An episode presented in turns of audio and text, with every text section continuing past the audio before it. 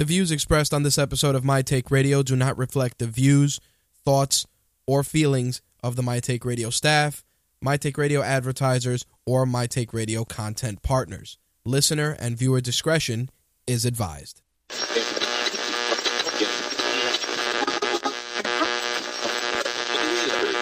This coverage is live and uncensored, so if you have any small children present, you may want to have them leave the room.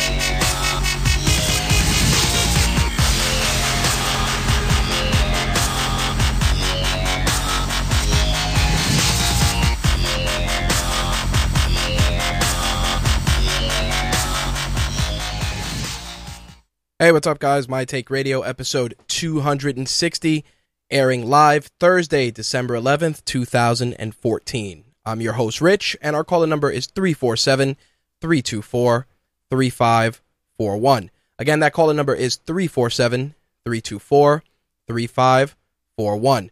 A couple of things of note. Uh, on this week's episode, we don't have a video feed on the GFQ site, unfortunately. Um, Andrew is out of town, and he advised me that he would not be able to set up the feed. Uh, no big deal. We actually are recording video for the show, and as always, you'll be able to get that on both the My Take Radio YouTube channel and on the RageWorks YouTube channel as well. So we got you covered there. Otherwise, though, you can listen on blogtalkradio.com forward slash My Take Radio, MTR Live to get the best quality audio, or mixlr.com forward slash my Take Radio. If you are on MTRLive.com, you can listen to the high quality feed on Mixlr. Just mute the GFQ player so you don't get redundant audio. Also, of course, you can participate in the chat. Uh, lots of our regulars are in there. I see Val in there already. I see our very own Slick keeping things under control for the evening. Uh, tonight's episode, uh, going back to the old format, we are running the gamut. Mixed martial arts, professional wrestling, gaming, and entertainment are what we cover, and that is what is on deck for this evening. So, before we get into all of tonight's topics, which there are plenty, as always, you can follow along mtrlive.com in the chat or via social media. Um, the links are on our Facebook fan page, facebook.com forward slash my take radio, or facebook.com forward slash rageworks. You can do uh, official rageworks, correction. Um, you know, just uh, those are the only ways right now that we can do it. Um, hopefully, a couple of announcements that I'm going to take advantage of and get out of the way. Uh, first and foremost is our broadcast schedule for the remainder of the month.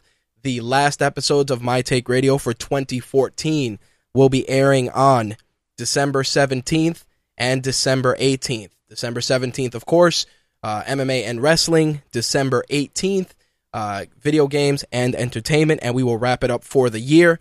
We will continue, of course, putting content up on mytakeradio.com, rageworks.net, etc., etc., as usual. So that's one thing that we will continue to do. Um, a lot of great content has been put up on Rageworks already. Uh, Slick put up some stuff regarding Dying Light, so if that game is on your radar, I recommend you check it out. Also, our review for Xbox One's WWE 2K15 is also there alongside Jay's review of WWE 2K15 for the PlayStation 4. We also put out our holiday gift guide for MMA and wrestling fans. So if you are a mixed martial arts fan or are into professional wrestling, definitely check out the gift guide. We got a lot of great recommendations. Uh, shout out to shopround5.com, East Coast MMA, and all the other great companies that provided suggestions for us to share with you guys. We got one more gift guide that's going to be published this weekend.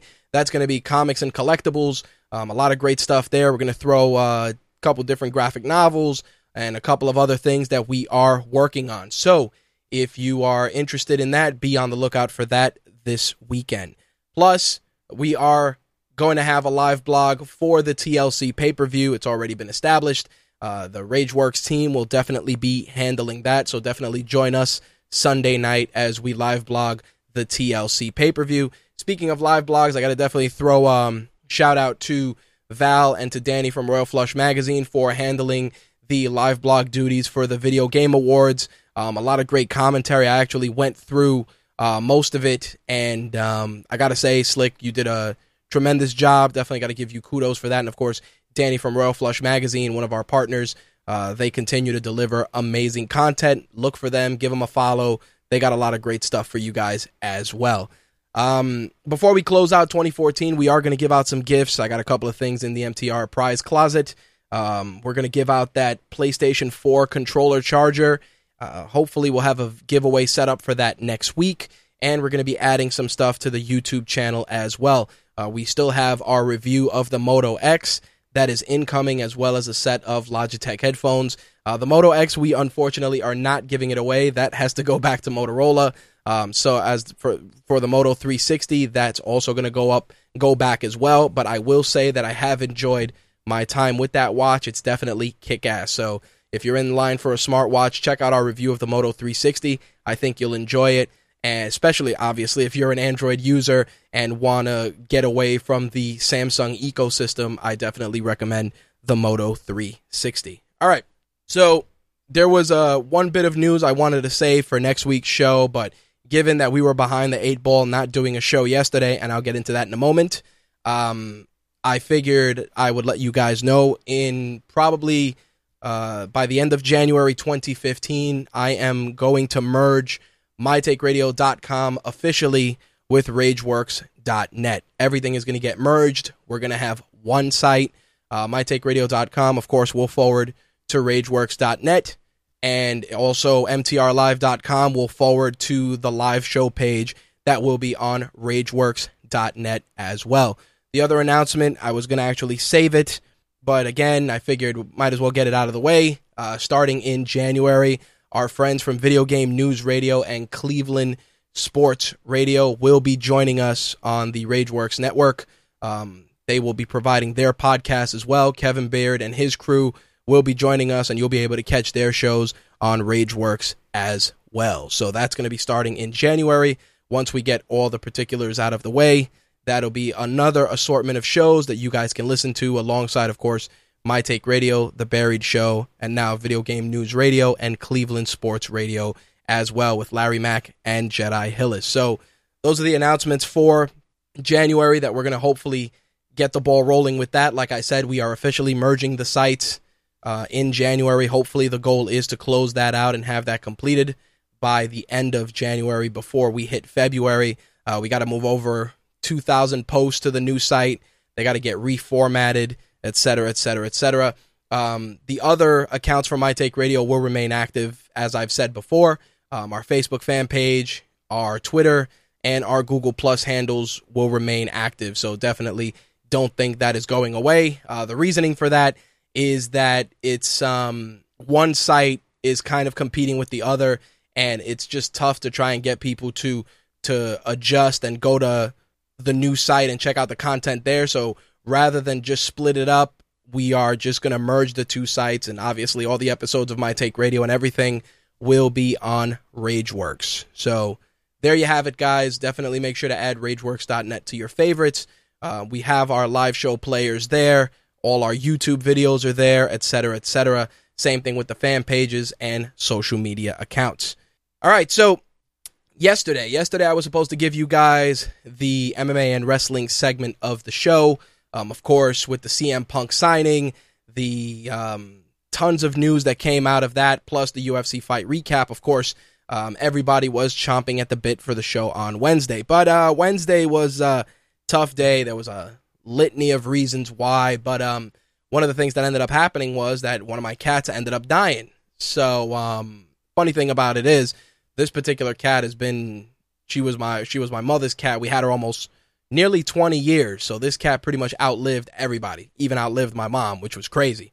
But um, in any case, um, she actually uh, fully white. She was completely white, and she had a, a blue eye and a green eye. So couple of uh, about a year or two ago, she went blind completely, completely blind. But she was pretty much like Matt Murdock and Daredevil in the sense that she knew her way around the house completely, could navigate the entire house with zero issue. Uh, this, you know, for a blind cat, her hearing was incredibly acute, etc., etc.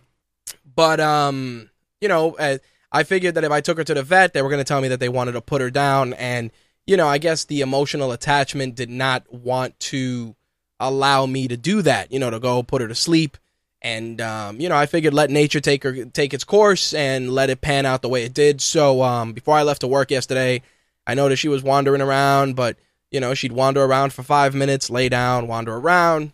She'd eat some food, drink some water, and about four o'clock, five o'clock, I got the call at the job, and uh, my brother told me he's like, "Hey, listen, the cat died." So, you know, the the thing with me is, it's like I got to come home, I got to make sure everybody's all right, et cetera, et cetera, and um, got to bury my pet. You know, most people they uh, you know they they put their cats or their pets that die they either throw them in a pail or take them to the vet's office i you know i i bury them so uh, my evening from about 10:30 till about 11:30 was spent digging a very deep hole on the side of my house to obviously put my cat in it and um, yeah it was uh, uh, not you know i was i was cool with it like i said you know i'm very i'm very accepting of death and when it comes to pets I mean, like I said, she outlived all of us almost 20 years. You know, she outlived all my other pets, uh, certain family members. So, uh, you know, at 20 years old, I wasn't even shocked. But um, yeah, so that that kind of killed the momentum for last night's show because, like I said, you know, it's it's just it's almost winter, and here in New York City, we've been having uh, rain and some weird snow and some really cold days. So I knew I'd it'd take me at least an hour and a half to break to break the dirt and dig really deep. So uh, you know that was that was pretty much it. So that, like I said, it killed the vibe for the show, and um, not for me because I was good to go. But I knew it, it, by the time I was finished, we were well past eleven o'clock, uh, almost twelve. So I figured, you know, we got to punch out and take it as it is. But um, yeah, that's pretty much what derailed the show yesterday. Uh, you know, some people in my house are still pretty, you know, pretty broken up, pretty upset about it. But you know, like I said, it, uh, on the bright side a long and full life. Uh, so, with that said, and all the announcements out of the way, we are going to get into this week's show. As always, if you want to participate, 347 324 3541. Again, 347 324 3541. Let's get that ball rolling with some MMA, shall we?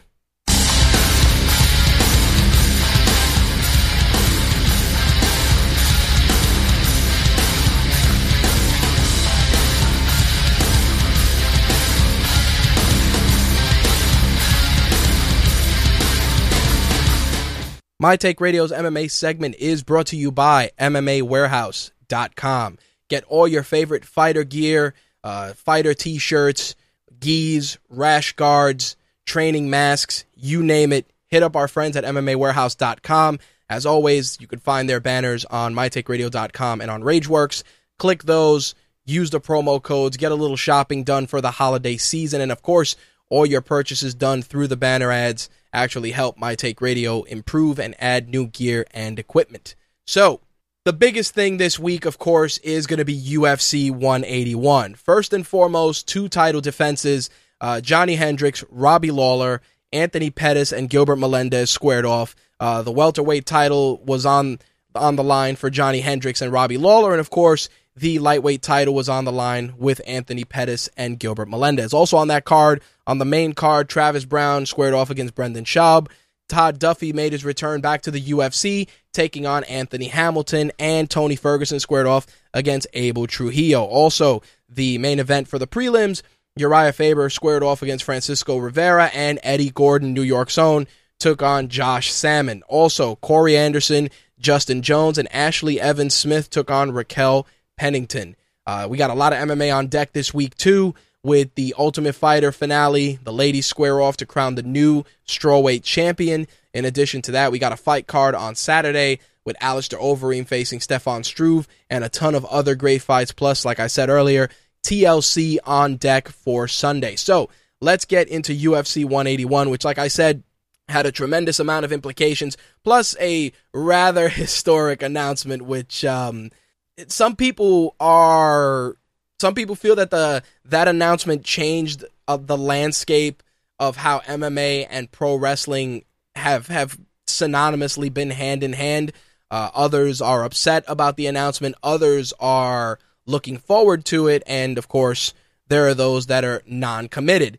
But I'm gonna break that down, and we're gonna get into that momentarily. But let's talk about the fights. Um, the women squared off. Ashlee Evans Smith took on Raquel Pennington.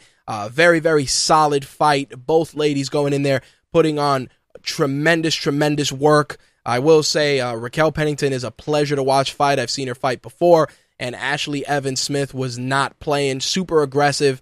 Um, definitely a back and forth round in the first round with Evan Smith getting the better of the exchanges, but round two, um, it was weird that Ashlee Evans Smith was she got tagged and just as she got tagged and round two was about to begin, Ashlee Evans Smith was unconscious.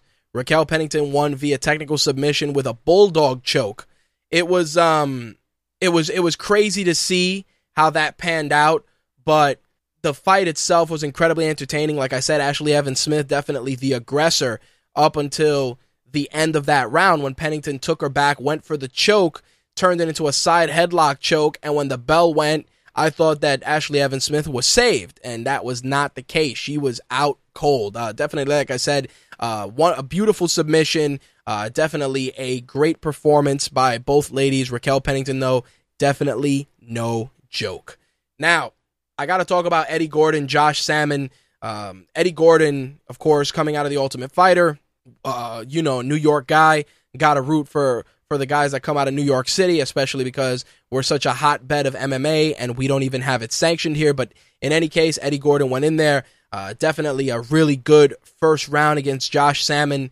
Um, good, good positioning. Uh, great stand up from Eddie Gordon. Round two, I thought was going to go the same way until Josh Samman landed a nasty head kick and Eddie Gordon was out cold. It was it was a nasty knockout. Uh, Josh Samman got that KO via head kick in about three minutes in the second round. Again, solid performance. Uh, you know, no, no, Eddie Gordon, he can keep his head up. He just got caught out there. Um, incredibly talented guy out of here, out of New York. Uh, trains with, you know, the Serra-Longo camp, trains with, um, Chris Weidman, all those guys. So I know he'll bounce back. Definitely a, a good competitor, and I look forward to seeing him fight again. He definitely showed a lot of grit, a lot of heart, and he just got caught, man. It happens to to the best of us. Anyway, the main event for the prelims was Uriah Faber taking on Francisco Rivera. Of course, uh, Uriah Faber, a- another guy who every time that guy gets in there, he delivers impressive performances. This one was no different, even though Francisco Rivera definitely looked really crisp and solid in the early goings of the fight in round two, Uriah Faber definitely turned it up, started working the jab, uh, flashing the jab, and um, all of a sudden he grabbed the bulldog choke on Francisco Rivera and just took him out, put him to sleep. And um, solid performance. The crowd was really into it. Uh, one of the reasons that a lot of people had an issue with this fight was because of the eye poke from Uriah Faber. And um, they were saying that the eye poke led to the submission. Um, it was crazy because a lot of people didn't see it. You had to really watch it again to see how much damage the eye poke did. Uh, the crowd really was upset, and Rivera was having trouble. Um, you know, Joe Rogan, of course, asked Uriah Faber about the eye poke. Uriah Faber claimed he wasn't aware of it.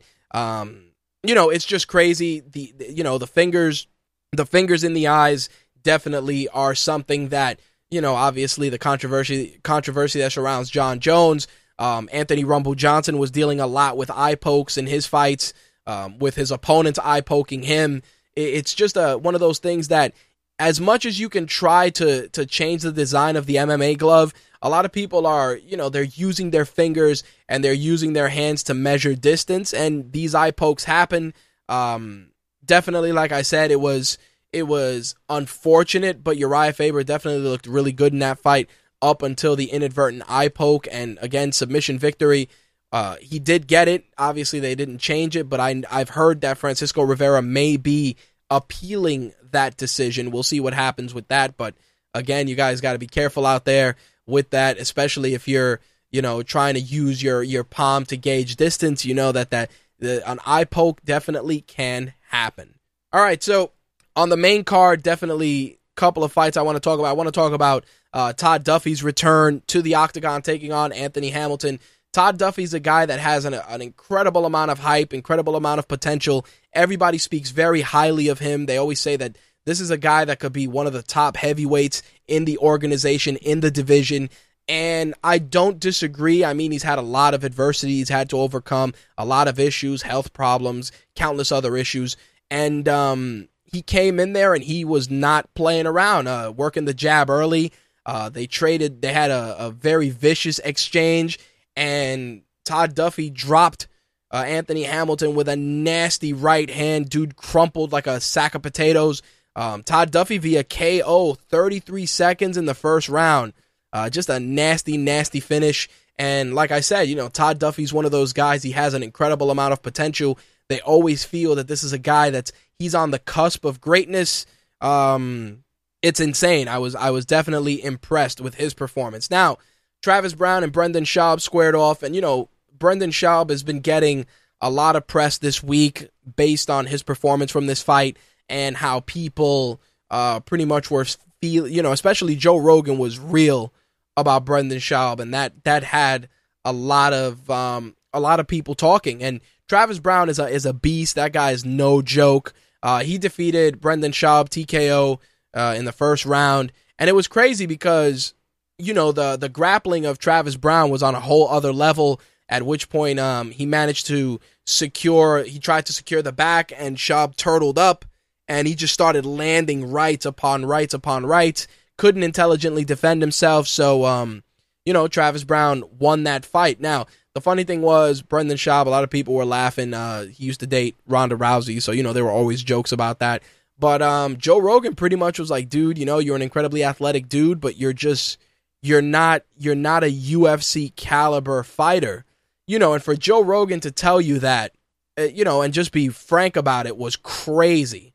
Because Brendan Schaub, he's been he's been getting tagged with some really really nasty finishes. Um, uh, you know, he's been knocked out and stuff like that. And Joe Rogan was putting it in perspective, like, dude, you know, you got to think of your life and a family and everything, and you've you've suffered some nasty losses. You know, you got to reevaluate. Maybe this isn't a sport for you. And you know, when Joe Rogan is dropping that kind of science, it's just it's crazy. I mean, you know, Brendan Schaub, he's been on the on the show, and you know, he seems like a like a smart, intelligent guy. Uh, see, incredibly athletic, but um, you know, maybe maybe this is it. Maybe it's just the evolution of the sport, and maybe it's not for you. I mean, no, I'm not one. I'm not going to be the person to say, "Hey, man, you should hang it up" or "You should not hang it up." But I also got to look at the fact that long term effects down the road with some of these nasty knockouts, you gotta you gotta protect yourself at all times, and you know, even you gotta protect your future. I mean, that's one of the reasons that guys like Chuck Liddell were kind of pushed to retire because you know you get ca- you get caught with one or two nasty soul breaking knockouts, it, it's going to affect you mentally. Maybe not right now, but definitely down the road. And we've seen a, a ton of great professional boxers that have been dealing with after effects of, you know, just just constant trauma. And on the MMA side of things, you have to take into consideration that it's four ounce gloves, four ounces, and that that opens up the you know that opens up the the possibility of just more trauma because there's less there's less padding to protect, you know, the head and, and, and the body. And especially if you've been getting knocked out with head kicks, that's different because, you know, you're getting hit with the shin, you know, one of the hardest bones in, in the body. So these are things to take into consideration. If you guys want to check out that Joe Rogan uh, interview, it's definitely floating around on YouTube and on a couple of other sites. It's very, very, it's heartbreaking, but it's probably the realest shit that I've heard Joe Rogan say. And I definitely, if you're an MMA fan and you know, you know, you're a fan of the sport in all aspects, I recommend you check that out. All right, so our first lightweight title fight, our first uh, title fight was the lightweight title. Anthony Pettis, Gilbert Melendez, uh, two very, very highly, highly dangerous individuals, uh, each for their own reasons, of course. Anthony Pettis, of course, known for the Showtime kick and just his incredible striking ability and the and the unique technique that he brings into the octagon. Of course, Gilbert Melendez coming out of the scrap pack, um, Cesar Gracie Jiu Jitsu. You knew that this was going to be a fight for the ages, and it definitely delivered. Uh, Gilbert Melendez uh, was an aggressor early on, really trying to work in uh, the ground game. Uh, Anthony Pettis, though, was just on a whole other level. And it actually went to the, you know, um, he caught him with a front kick. He caught him with a front kick to the jaw in the second round. And uh, they traded up against the fence. And Pettis actually got a hard left that um, when Gilbert Melendez went to shoot in, uh, Anthony Pettis grabbed a really, really textbook guillotine choke and um, choked out Gilbert Melendez. It was a really, really beautiful submission. Anthony Pettis uh, secures the victory on Gilbert Melendez with a guillotine choke at a minute and 52 seconds in round two. Um, of course, you know, a lot of people were saying that the long layoff was going to hurt Anthony Pettis, but the dude came in there ready to rock and roll. It was a solid performance, and definitely no disrespect to Gilbert Melendez. Gilbert Melendez is a uh, is just a really talented guy.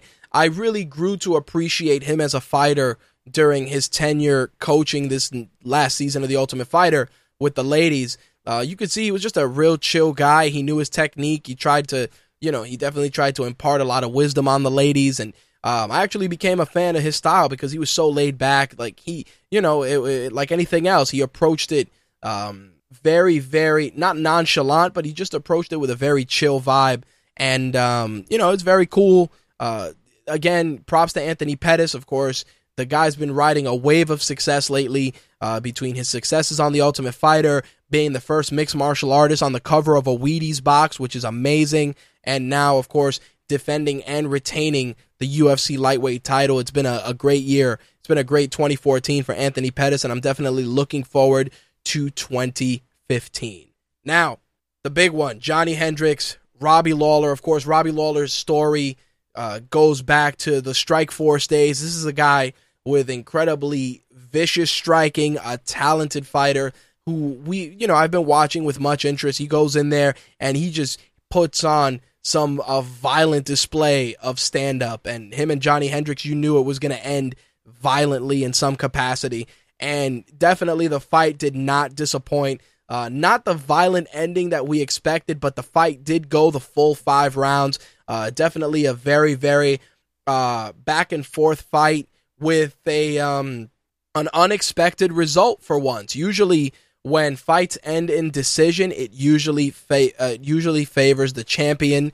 Um, but this was not the case. Um, Robbie Lawler is your new UFC welterweight champion after a split decision where the judges scored at 47 48, 48 47, and 49 46. Uh, definitely cl- close. I mean, it was a crazy fight, but that scoring definitely bothered me, especially the 49 46, uh, just because round one was incredibly, cl- incredibly close. And, um, you know, Robbie Lawler definitely was really, really aggressive in the fourth round. A lot of great flurries on his part, but, um, you know, it's the first UFC title that goes to American Top Team.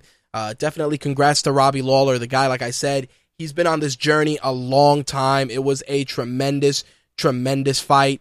Um, again, I definitely enjoyed it. Plus, we can we can definitely get another fight out of these guys just because uh, the the crowd was electric. Everybody was hyped for this fight, and I really really enjoyed it. And like I said, there's money always in the rubber matches. So um, with that said, let's get into the fight bonuses. Um, $50,000 were handed out. Uh, Anthony Pettis took performance of the night. Josh Samman took performance of the night. Sergio Pettis and Matt Hobar took fight of the night honors. As for fight paychecks, there was definitely a lot of cash given out. Robbie Lawler made $220,000 for his performance. That included a $110,000 win bonus. Uh, Johnny Hendricks made 150 on the lightweight title side of things, Anthony Pettis made $200,000. That included a $100,000 win bonus. Uh, Gilbert Melendez came in making $200,000 as well. Uh, Travis Browne made $100,000 for his trouble making work of Brendan Schaub, who made $32,000 for his performance. Uh, Todd Duffee took 20K to Anthony ha- Anthony Hamilton's 10K. Um, Todd Duffee's $20,000 payday included a $10,000 win bonus. Definitely a lot of money being handed out. With the ladies, I just wanted to share this. Raquel Pennington made $20,000. This included a $10,000 win bonus, defeating Ashlee Evans Smith, who made $8,000 for her fight. Definitely um, very, very, very interesting when it comes to discussing pay. I'm curious how that's going to change once the Reebok deal is in full effect. Now, let's talk about this CM Punk announcement. Um, of course, during that card, it was announced that UFC had signed CM Punk to a contract. CM Punk will be debuting in the UFC in 2015. Um, obviously, Phil Brooks, Phil CM Punk Brooks, um, is 36 years old and will be debuting, and like I said, in 2015. Um, he's trained in both Kempo and Brazilian Jiu Jitsu. Uh, right now, all signs are pointing to him debuting at 185, but he did say he would be trying out a preliminary weight cut to see how he fares. Uh, definitely a very, very dangerous weight class in 185, but a uh, dangerous weight class in 170 as well. Either way, um, the thought of CM Punk signing with this with the UFC raised a lot of eyebrows, got a lot of headlines, and really just I don't want to say it divided the fan base for both professional wrestling and MMA, but we got to look at it and I'm going to look at it objectively and I'm going to try and give you guys a couple of different takes on it. But at the end of the day, everybody's going to have their own opinions and I will say this. The sport of mixed martial arts right now in its current incarnation is in a I don't want to say it's in a tumble, but I do want to say that it's in a stage of peaks and valleys. And when I say that, I say it because the guys that really sold heavy pay-per-view numbers, and I'm talking about the the real dude, the Anderson Silvas, the George St. Pierre's, um, you know, Nick Diaz is coming back. A lot of these other fighters, um, you know, it, the the the action and just the interest in a lot of the current crop of fighters is not at the same level. And this isn't because of just the, the fighters themselves, but it's also something I've talked about like I and you know we've we've talked about this numerous times just the way the organization promotes itself. Um, I feel that right now the UFC cranks out a lot of cards and in doing so it kind of waters down the significance and the importance of some of its fighters. The addition of CM Punk doesn't hurt the company in the least. And the reason I say this is because, like anything else, the guy is red hot right now. This is a guy who hasn't been on television in how long, yet the crowd continues to chant his name to this day. Even after the Colt Cabana interview, which pretty much divided the wrestling community as to how he left the company, everybody was talking about it. It was everywhere. And Dana White, being a promoter and a businessman, was was figuring, let's see how this guy fares. You know, it's it's really that simple. As for CM Punk, the guy is a martial artist. He has studied, he has trained. Is he accomplished? That's up for debate. But still, he's you know, he studied uh, a couple of disciplines. He does Brazilian jiu-jitsu and he just has to find a camp and you know, he should be all right it's it's no different as much as people want to look at it and compare it to Brock Lesnar. There are similarities, but there's also completely different parallels. And the reason I say this is because when Brock Lesnar came into the UFC, he had fought on a couple of smaller shows and he was really just trying to get himself on the UFC's radar. When the UFC saw that they had a hot, marketable commodity that had people talking because the guy was an enigma, because the guy was a the guy was just a unique individual. Um, that that that created something. It stirred something in the fans. And the reason I say this is because Brock Lesnar did, brought more wrestling fans into MMA than MMA fans would care to admit.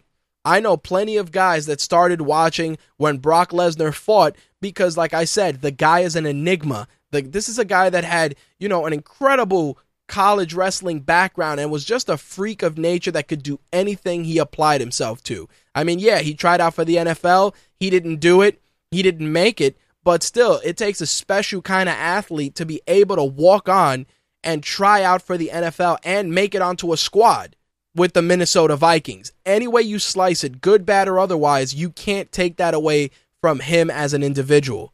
In CM Punk's case, you have an individual who has incredible mainstream appeal, incredible popularity, and is in a way a guy that you can market effectively because he knows how to manipulate not only the crowd, but also the press. As much as people hate to admit it, CM Punk knows how to game the system.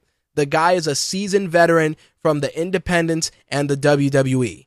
And Dana White sees that opportunity. Plus, everybody that's complaining that he's going to get his ass kicked is still going to tune in to get his to watch him get his ass kicked. These are the facts and just that alone it, you know, it validates exactly what I said that Dana White is using the Vince McMahon school of thinking. He was. He signed a guy that's incredibly popular. He got him a, a multi fight deal. He may get himself a decent opponent. And when he gets that opponent, if he wins, it's great because it's going to raise his stock in the company. It's going to get people to take notice and everybody's going to be talking about it. If he loses, then of course there's always the stigma oh, this is what happens when pro wrestlers come into the UFC, they get exposed. But we can't make assessments on how CM Punk will fare as a competitor without giving the guy the opportunity. I saw a lot of people on on Twitter and Facebook all broken up about it and really just just um voicing their opinions in in ways that listen, I'm going to I'm going to I'm going to really just be real with you guys. Wrestling fans are very protective of wrestling as a genre. They value it, they covet it, they want to protect it. They don't want people speaking terribly of it because it's a pastime and it's something that's near and dear, whether it's for emotional reasons or, you know, memories of, of, of our childhoods or maybe it's it's that you were a wrestler at one point and you just connect with the with the sports entertainment vibe. Whatever the case may be, the wrestling, you know, the wrestling community is very very very tight knit.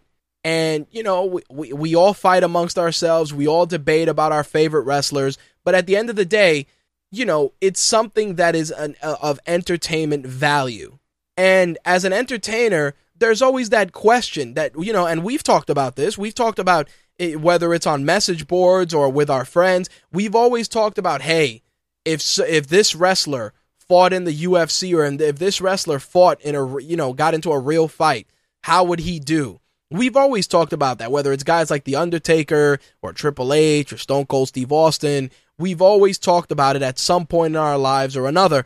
And besides, there's a lot of guys in, in, in the professional wrestling industry that they're not mixed martial artists, they're not trained fighters, but they're just badass fucking dudes that'll go out there and put a beating on people. I mean, if you listen to some of the Iron Sheik stories or some of the stories from some of these other wrestlers, it'll blow your mind. And with that said, the people that are upset about what's been happening with CM Punk, they feel that CM Punk was was their thing. And and when I say that, I say it not from a claiming perspective, but just from the perspective that this is a guy whose career many of us have followed from Ring of Honor to TNA to WW to ECW to WWE. We've always followed this guy's career. We've always appreciated what he brings to the table as an entertainer. You know, as an entertainer, he brings incredible work ethic, mic work, technically savvy wrestling um, a, a, wonderful mix of high flying and and and technical, uh, you know, technical. Put it. Let me let me rephrase that. He brings to the table a package comprised of technical wrestling and high flying ability, and because of that, people believed in his persona. They believed in his character. People felt a connection with him because he wasn't the most jacked guy. He wasn't the biggest guy. He was just a regular dude who really knew how to deliver a message that people could connect with. And that's what Dana White sees. Dana White sees a guy who, you know, is a is a, a believer in the straight edge lifestyle. He sees a guy who's able to speak to the press, but is also able to connect with the fans. And on top of that, he sees dollar signs because there's going to be a litany of guys that are going to want to fight him, either to expose him as a phony or a fraud, and I say that in quotes, or to, to make a name for themselves as being the guy that defeated CM Punk. That's it. And with that said, there's been countless guys that have been making challenges on Twitter, on Facebook, on various social media accounts, and um, a lot of people, eh, they're everybody's jumping in.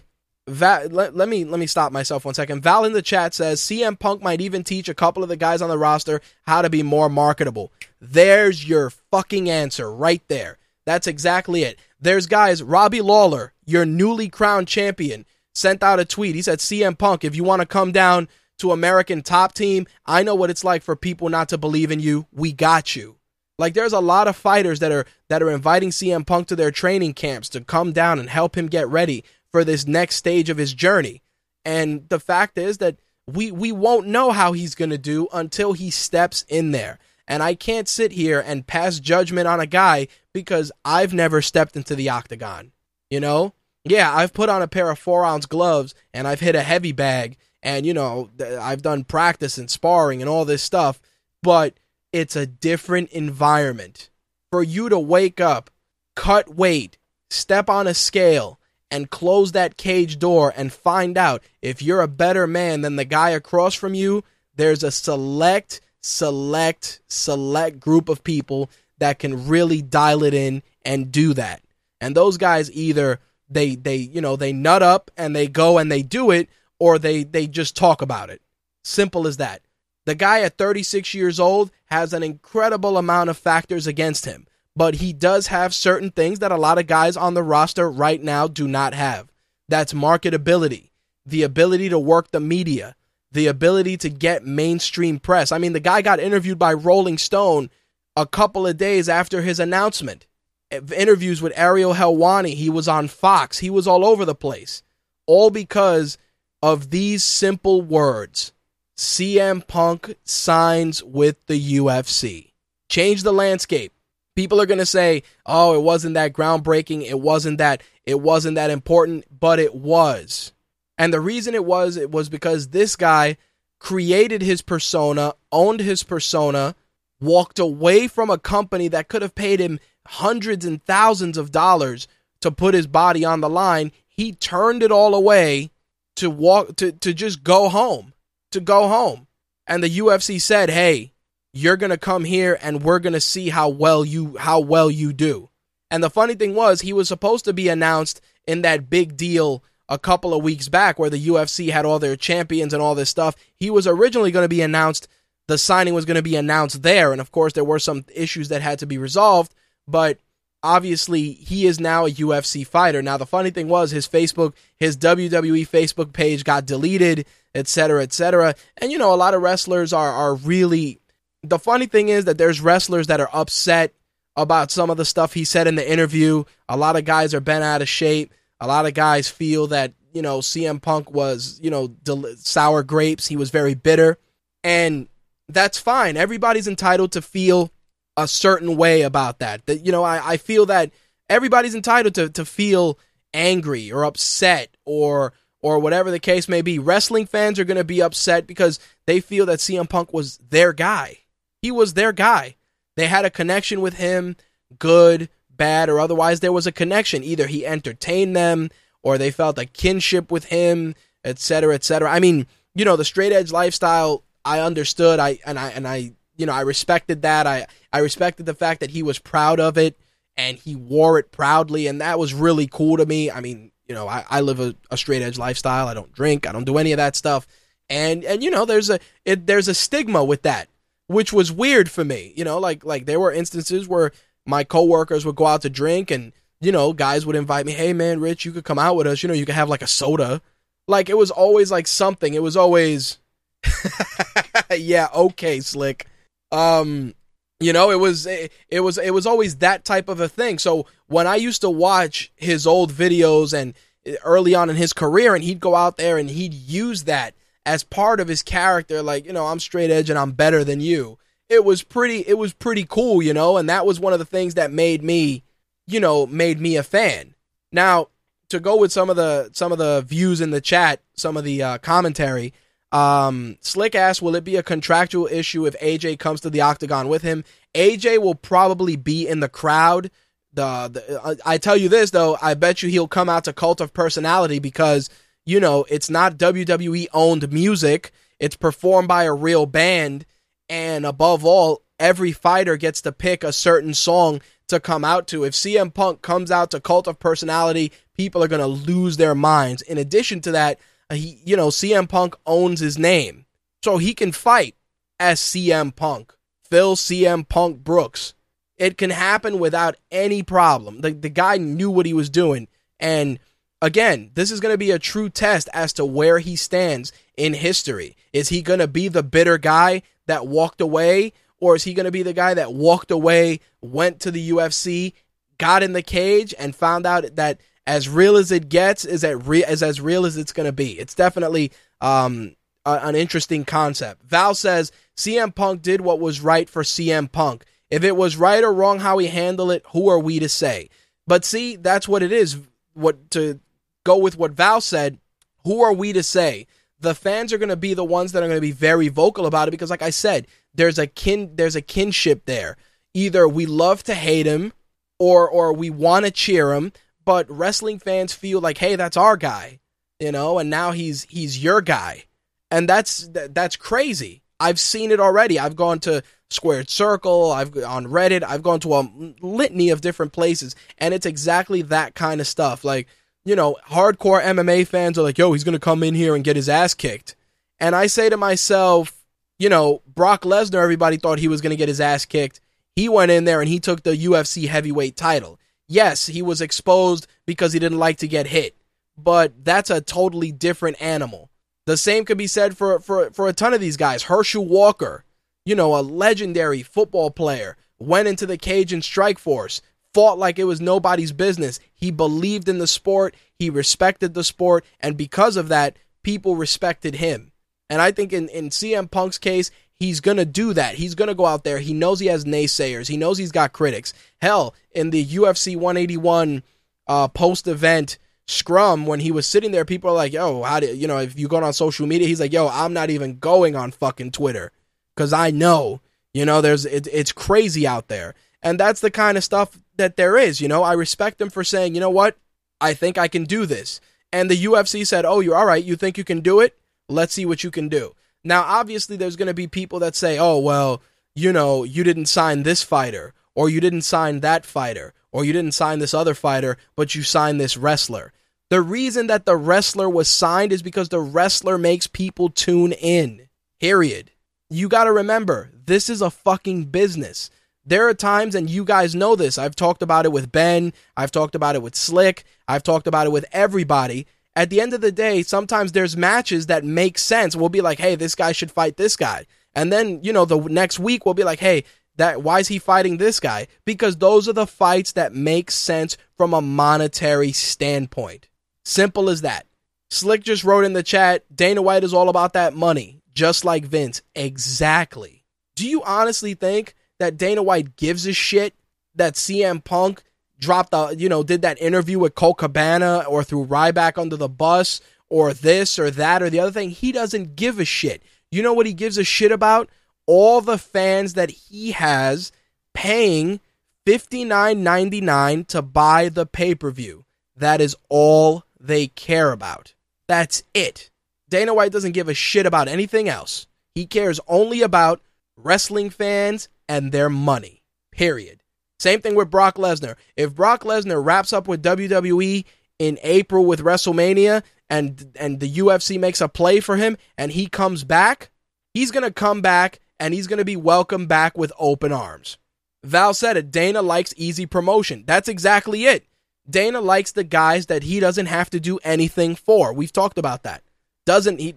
Do you think CM Punk needs to have, uh, you know, a press class, or you know, he has to go to the camp that new fighters have to go to about interacting with the press and the media and all that? Nope. This is a guy that is already ahead of the game. So Mortis writes Dana should book Mickey Rourke versus Vladimir Vladimir Putin in an MMA fight. People would watch that. I think he could do it. Dude, this is a guy that was on the verge of signing Fedor and Brock Lesnar, and because Fedor's management wanted to do co promotion, the deal fell through. Nothing is impossible. Nothing. You got enough pockets, you got enough deep pockets, you got enough money, you're gonna make crazy shit happen. Simple as that. Now, I gotta, I gotta, you know, acknowledge, I gotta acknowledge this.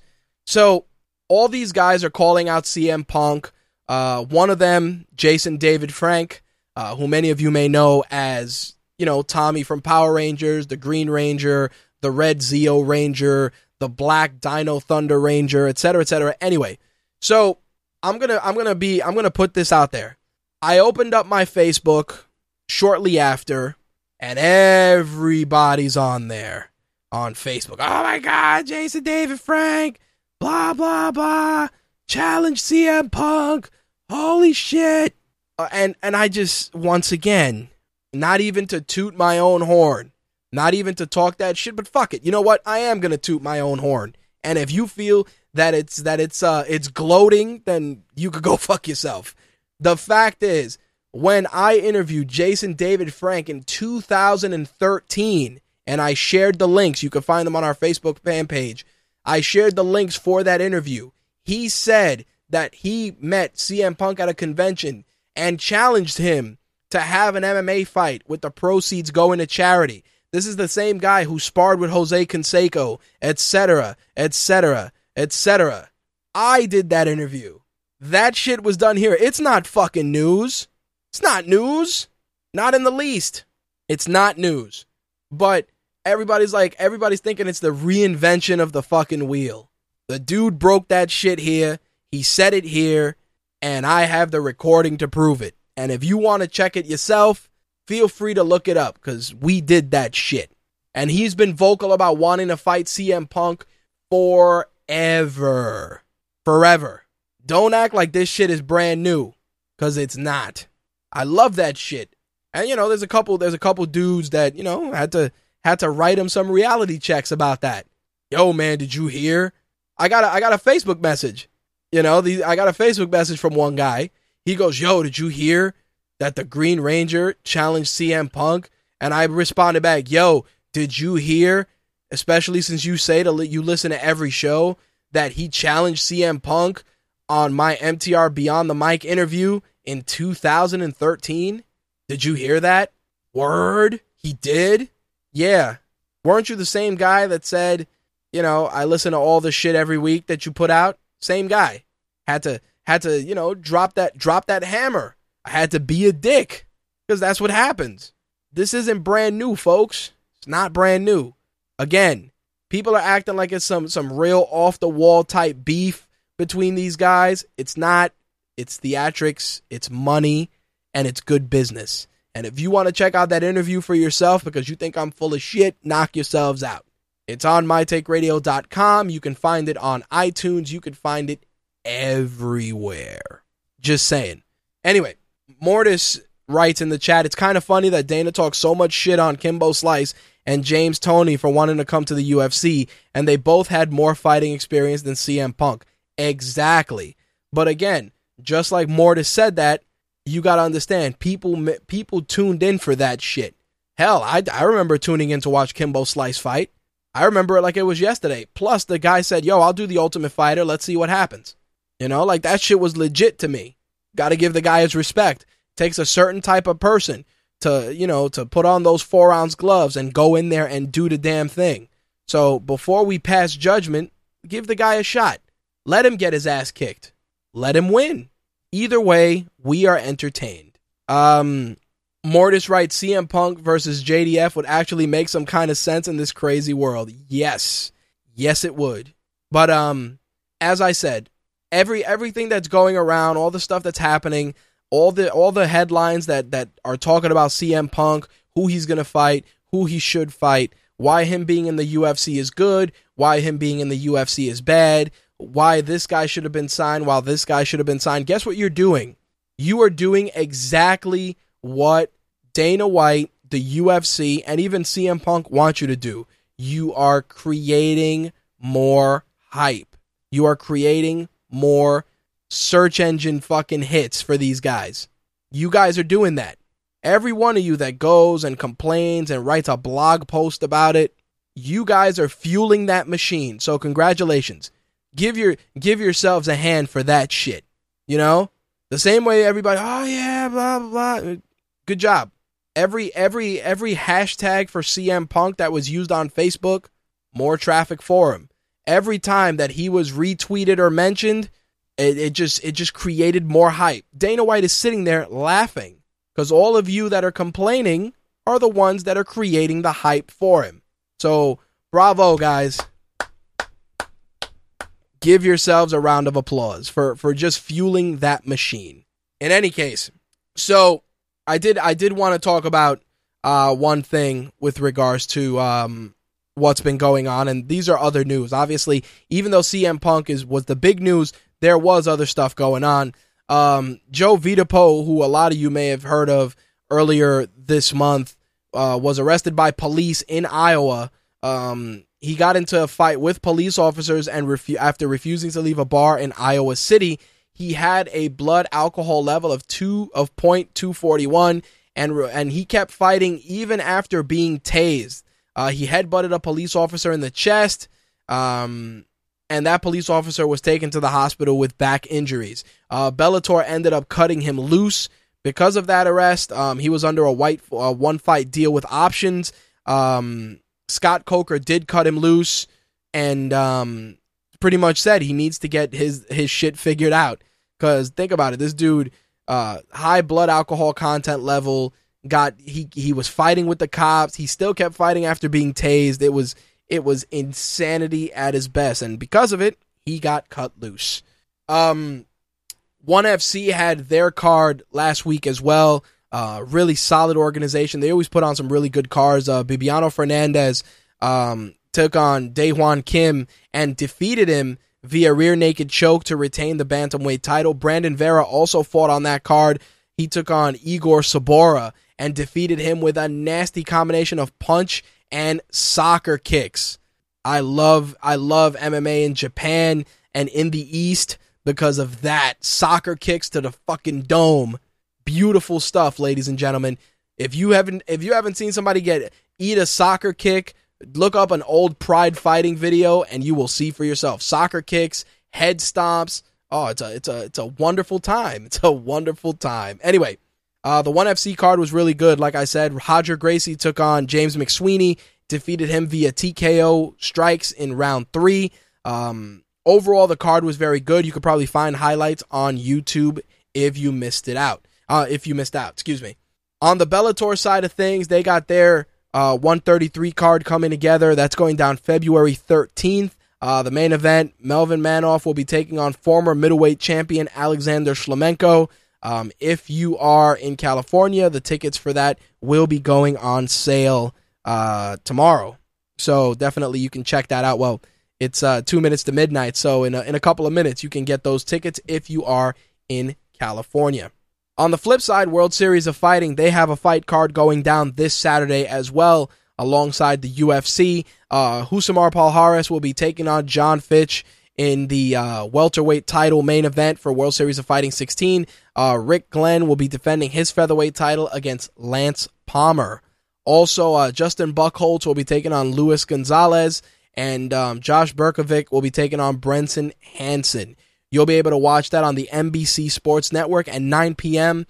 on Saturday, December 13th. The prelims, you'll be able to watch them on MMAJunkie.com starting at 6 p.m. Eastern Time. So, last uh, last thing I want to wrap things up with is obviously the CM Punk signing was a big deal. Uh, there's a rumor, and take this with a grain of salt, that Bellator was looking to sign Alberto Del Rio to an MMA contract. Now, of course, many of you know Alberto Del Rio's past MMA exploits where he took on Mirko Cro Cop and the re- and the end result of that match can be found on YouTube. In any case, if Alberto Del Rio wants to lace up a pair of, uh, you know, wants to throw on a pair of four ounce gloves and go in there and get his ass kicked, knock yourself out. you know, that's that's kind of where I'm at with that. You know, um, a crazy rumor. Take it with a grain of salt. Um, we'll get into that a little bit more in the wrestling segment, but it was an interesting rumor that had to be shared. Um, last thing I got to say with uh, with regards to CM Punk, his uh, interview with Fox, with Fox Sports Live on Wednesday, um, very very cool. Uh, he talked about a lot of stuff. Um, one of the things I liked, he said he was asked about you know people saying he doesn't deserve his spot, and um, he says he doesn't mind it because fighters, you know, it's the fight game, and that's what they do. It's what's expected.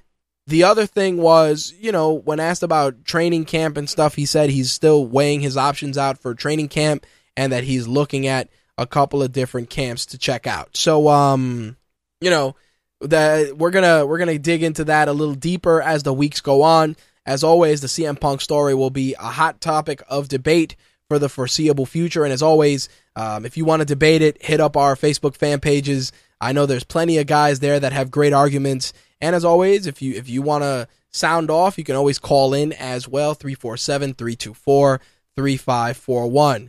Uh, Mortis, yes, I'm going to talk about that.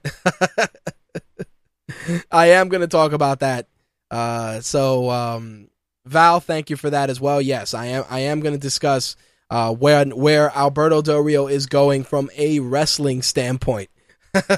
so yeah, we'll definitely get into that. Anyway, that actually wraps up this week's MMA segment. Like I said, we got the Ultimate Fighter finale. We got a UFC card uh, this this weekend as well. Plus, as I mentioned before, World Series of Fighting on NBC Sports. It is uh, a great weekend for MMA. Definitely check it out. There's definitely something for everybody.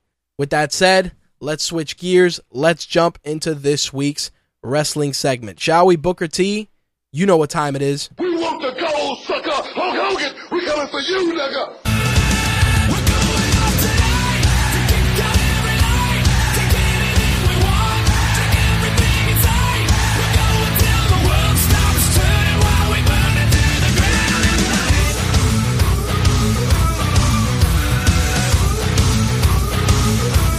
All right. My Take Radio's wrestling segment is brought to you by WWEshop.com. Yes, that WWE shop. As always, you can use our promo code WWE Save 10 to save $10 on orders over $70 or more.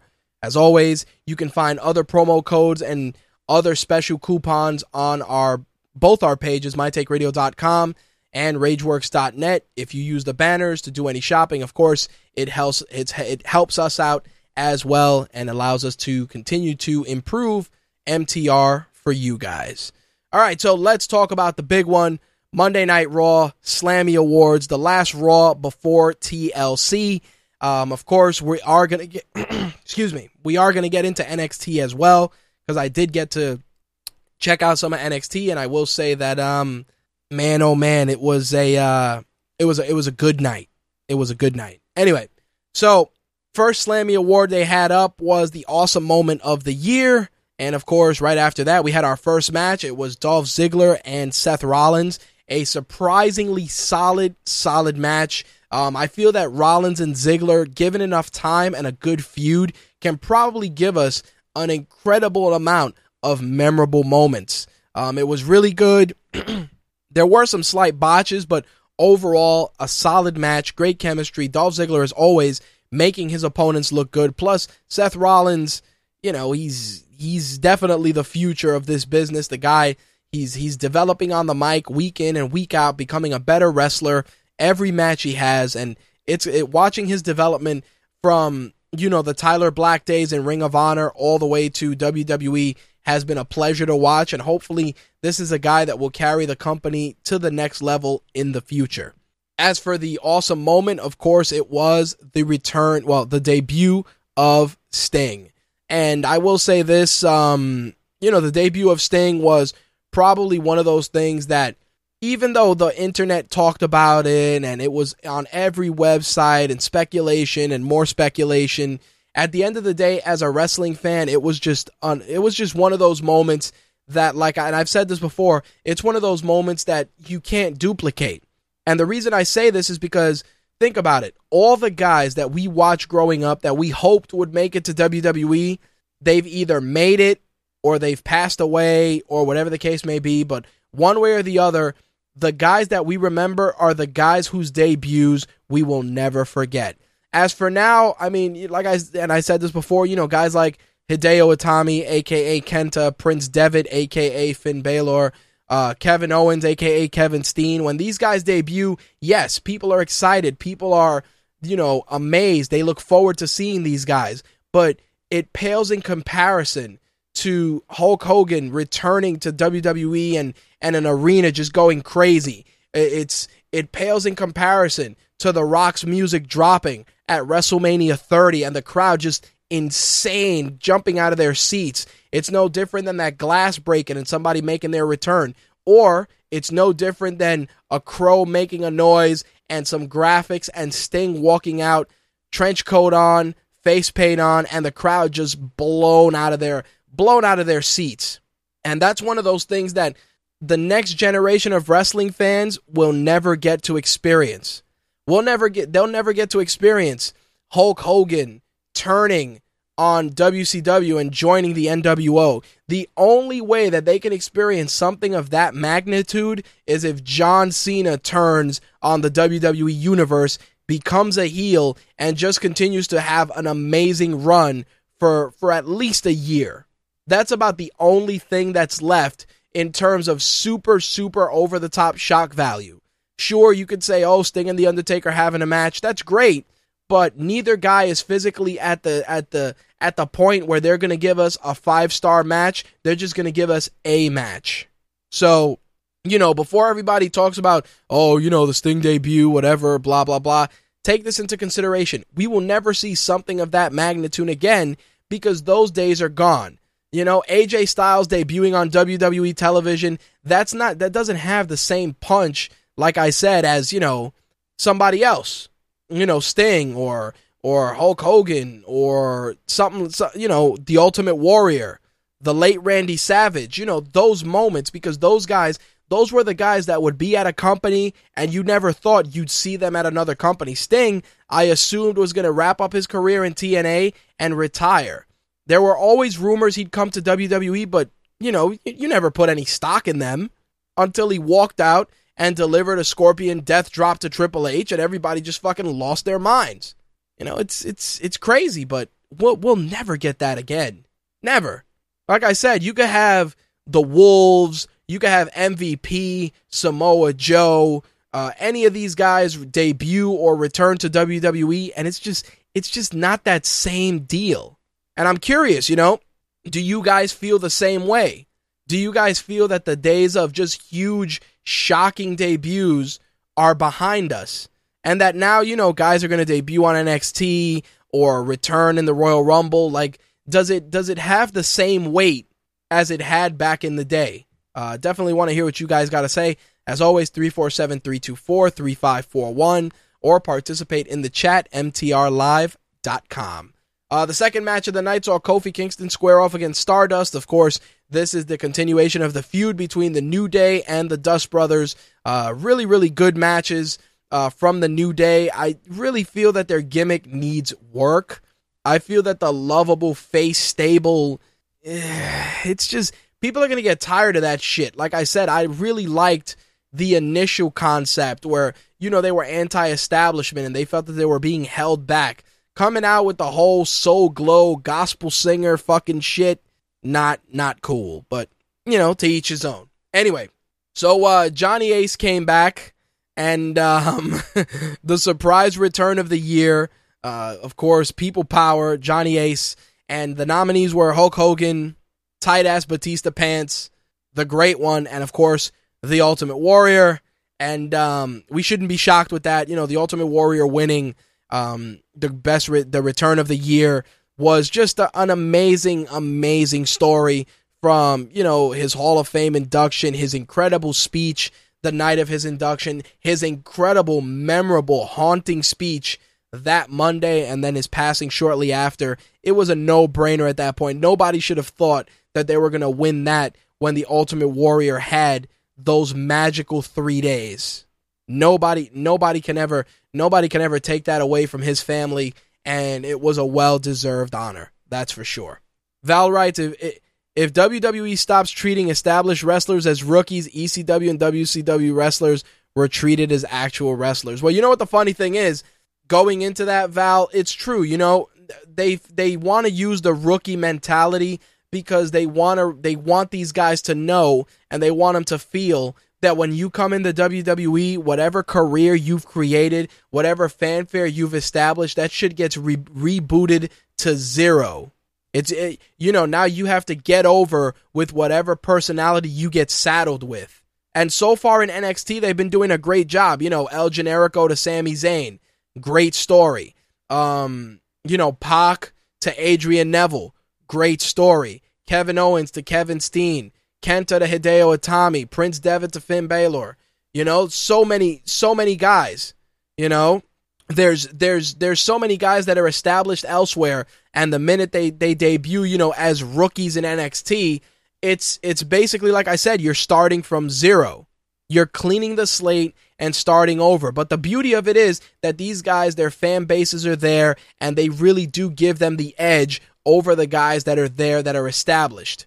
Do you think that a guy like Hideo Itami or a guy like like like Finn Balor or a guy like Prince Devitt, I, I mean, excuse me, or a guy like Adrian Neville or Sami Zayn, that those guys do, are to have it easier than say Bull Dempsey, Mojo Rawley, C.J. Parker, The Ascension, um, even even um Sin Cara, new Sin Cara now those guys have to work twice as hard because the guys that are in that are in those spots are established elsewhere.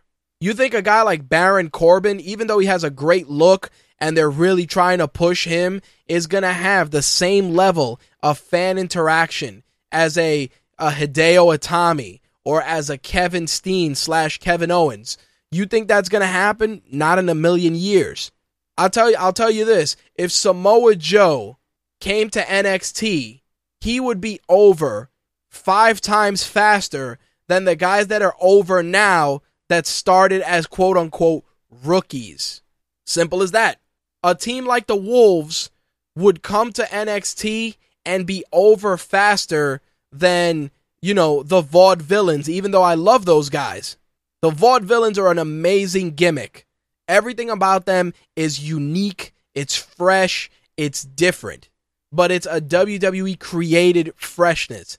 And while it is great, a team like the Wolves or, you know, uh, another established tag team from, you know, uh, the Young Bucks, another great example, they would make their way into the organization and they would be over like this immediately. You know, Christopher Daniels and Kazarian, even though they're a little older and a little bit little bit more established, those guys the crowd would get into faster because that's just the way the nature of the beast works.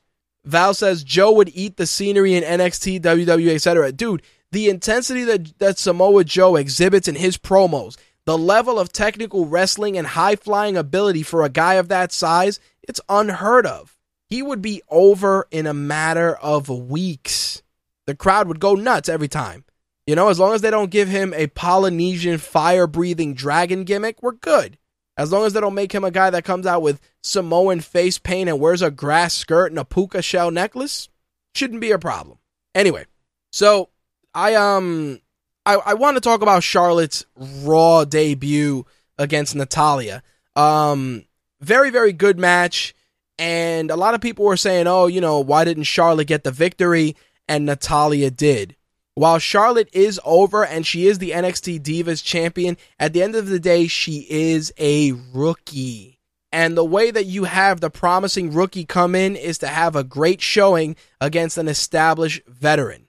I felt that the match could have gone a bit longer, but it's a good way to connect Charlotte with the WWE universe. Obviously, using the marketability of her of her father with her is going to get her over very very quickly. If if Ric Flair comes out with Charlotte and manages her for the foreseeable future until she gets a, a foothold, it's gonna be it's gonna be insane. It is definitely going to be insane. Anyway, so the uh, oh my god shocking moment of the year, of course, uh, given away by Santino, was Seth sells out. Of course, Rollins turning on the Shield, Nikki turning on Brie, uh, the little kids singing uh, with Bray Wyatt to John Cena, and the streak being conquered. Anyway, it should come as a shock to no one that the Undertaker streak being broken was tremendous. And of course, Paul Heyman comes out and cuts a tremendous promo. Again, Paul Heyman being Paul Heyman, uh, definitely, um, definitely badass. That's for sure. So, one of the things I liked was that shortly after Paul Heyman's acceptance speech, uh, Bray Wyatt came out and cut one of his masterful promos. And the one thing about Bray Wyatt that continues to impress and intrigue me is the fact that even though his la- the last couple of months that he's been performing have just been, you know, they, they've been just a footnote and not as memorable as his work with, you know, Luke Harper and Eric Rowan. I do feel that solo, he definitely is shining, but it's also about the opponent. And Dean Ambrose is definitely doing a great job of bringing out another side of Bray Wyatt. Of course, Wyatt cut his promo and an ambulance came out, and um, Dean Ambrose came out of the ambulance with neck collar in hand, tables, ladders, chairs. It was a, a wonderful exchange and probably one of the matches that I feel will steal the show this Sunday. That's for damn sure. Um, I'll say this. I think that I you know, you don't want either guy to lose, but I think that if Bray Wyatt won this match, it would speak volumes of of of the character itself. Plus, you know, Dean Ambrose is a lunatic and he can bounce back and continue feuding with Bray Wyatt anyway, but um I do feel that their feud is probably one of the high points and I think is going to be one of the matches that we're going to need to keep our eyes on this coming Sunday. All right, so of course, uh, Diva of the Year honors uh, AJ Lee, uh, you know, the usual suspects. Um, the funny thing about the, the Diva of the Year honors for me was um, it was it was weird because you know AJ, the, the you know Nikki Bella, et cetera, et cetera. You knew how it was going to end.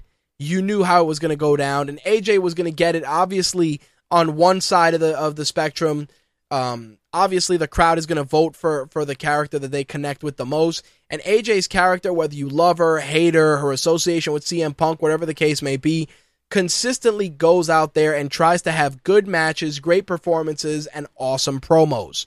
So I do think that the kudos and the award were definitely well deserved. That's for damn sure. Um, you know the way that she cut the she cut her promo and her awards acceptance speech, and she put over, you know, talents like Emma and Charlotte and Bayley and Paige. It was definitely a class act. It was a good way to do it. And obviously, there's a lot of rumors floating around that AJ may be done with the company sooner rather than later. But at the end of the day, I do feel that she was probably one of the high points in a division full of Total Divas castoffs. I'm sorry to say it. Other than her, maybe Paige, Natalya, the, the the women's roster right now is an incredible disarray. Um, it's definitely not full of the competent, stable, and very very well versed hands that it used to be back in the day. But hopefully, uh, with wrestlers like Bayley and Charlotte and Sasha Banks, the division can get back to prominence. Um, like I said, it was a well deserved honor, and it couldn't have gone to anybody better. All right, so Luke Harper and Eric Rowan squared off in a singles match, which I honestly thought that this was a match that probably would have made a good pay per view match at some point. Um, but either way, they wanted to give it away on Monday Night Raw. The match itself was it was all right, you know, typical big man style. I will say that in terms of in ring ability and just the way to work, just the ability to work a match, I do feel that Luke Harper is definitely the better hand. But I will say that Eric Rowan has a tremendous upside as well. I mean, what Harper's ring work and just his the way he plays his persona is so well executed that for me, I do feel that Harper, if he continues on the road that he's on, he can become the next big monster heel. Um, in the sh- in the same vein as as Kane, or, or you know, just a scary, scary individual. But he's gonna need good feuds and good matches to definitely keep that established. Um, definitely a talent to watch for sure. All right, so um, the LOL moment of the year, uh, Mr. T's Mother's Day message, Wee LC, uh, Sandow as the stunt double, and Vickie Guerrero throwing Stephanie McMahon in uh, Stephanie McMahon, excuse me, into the pudding.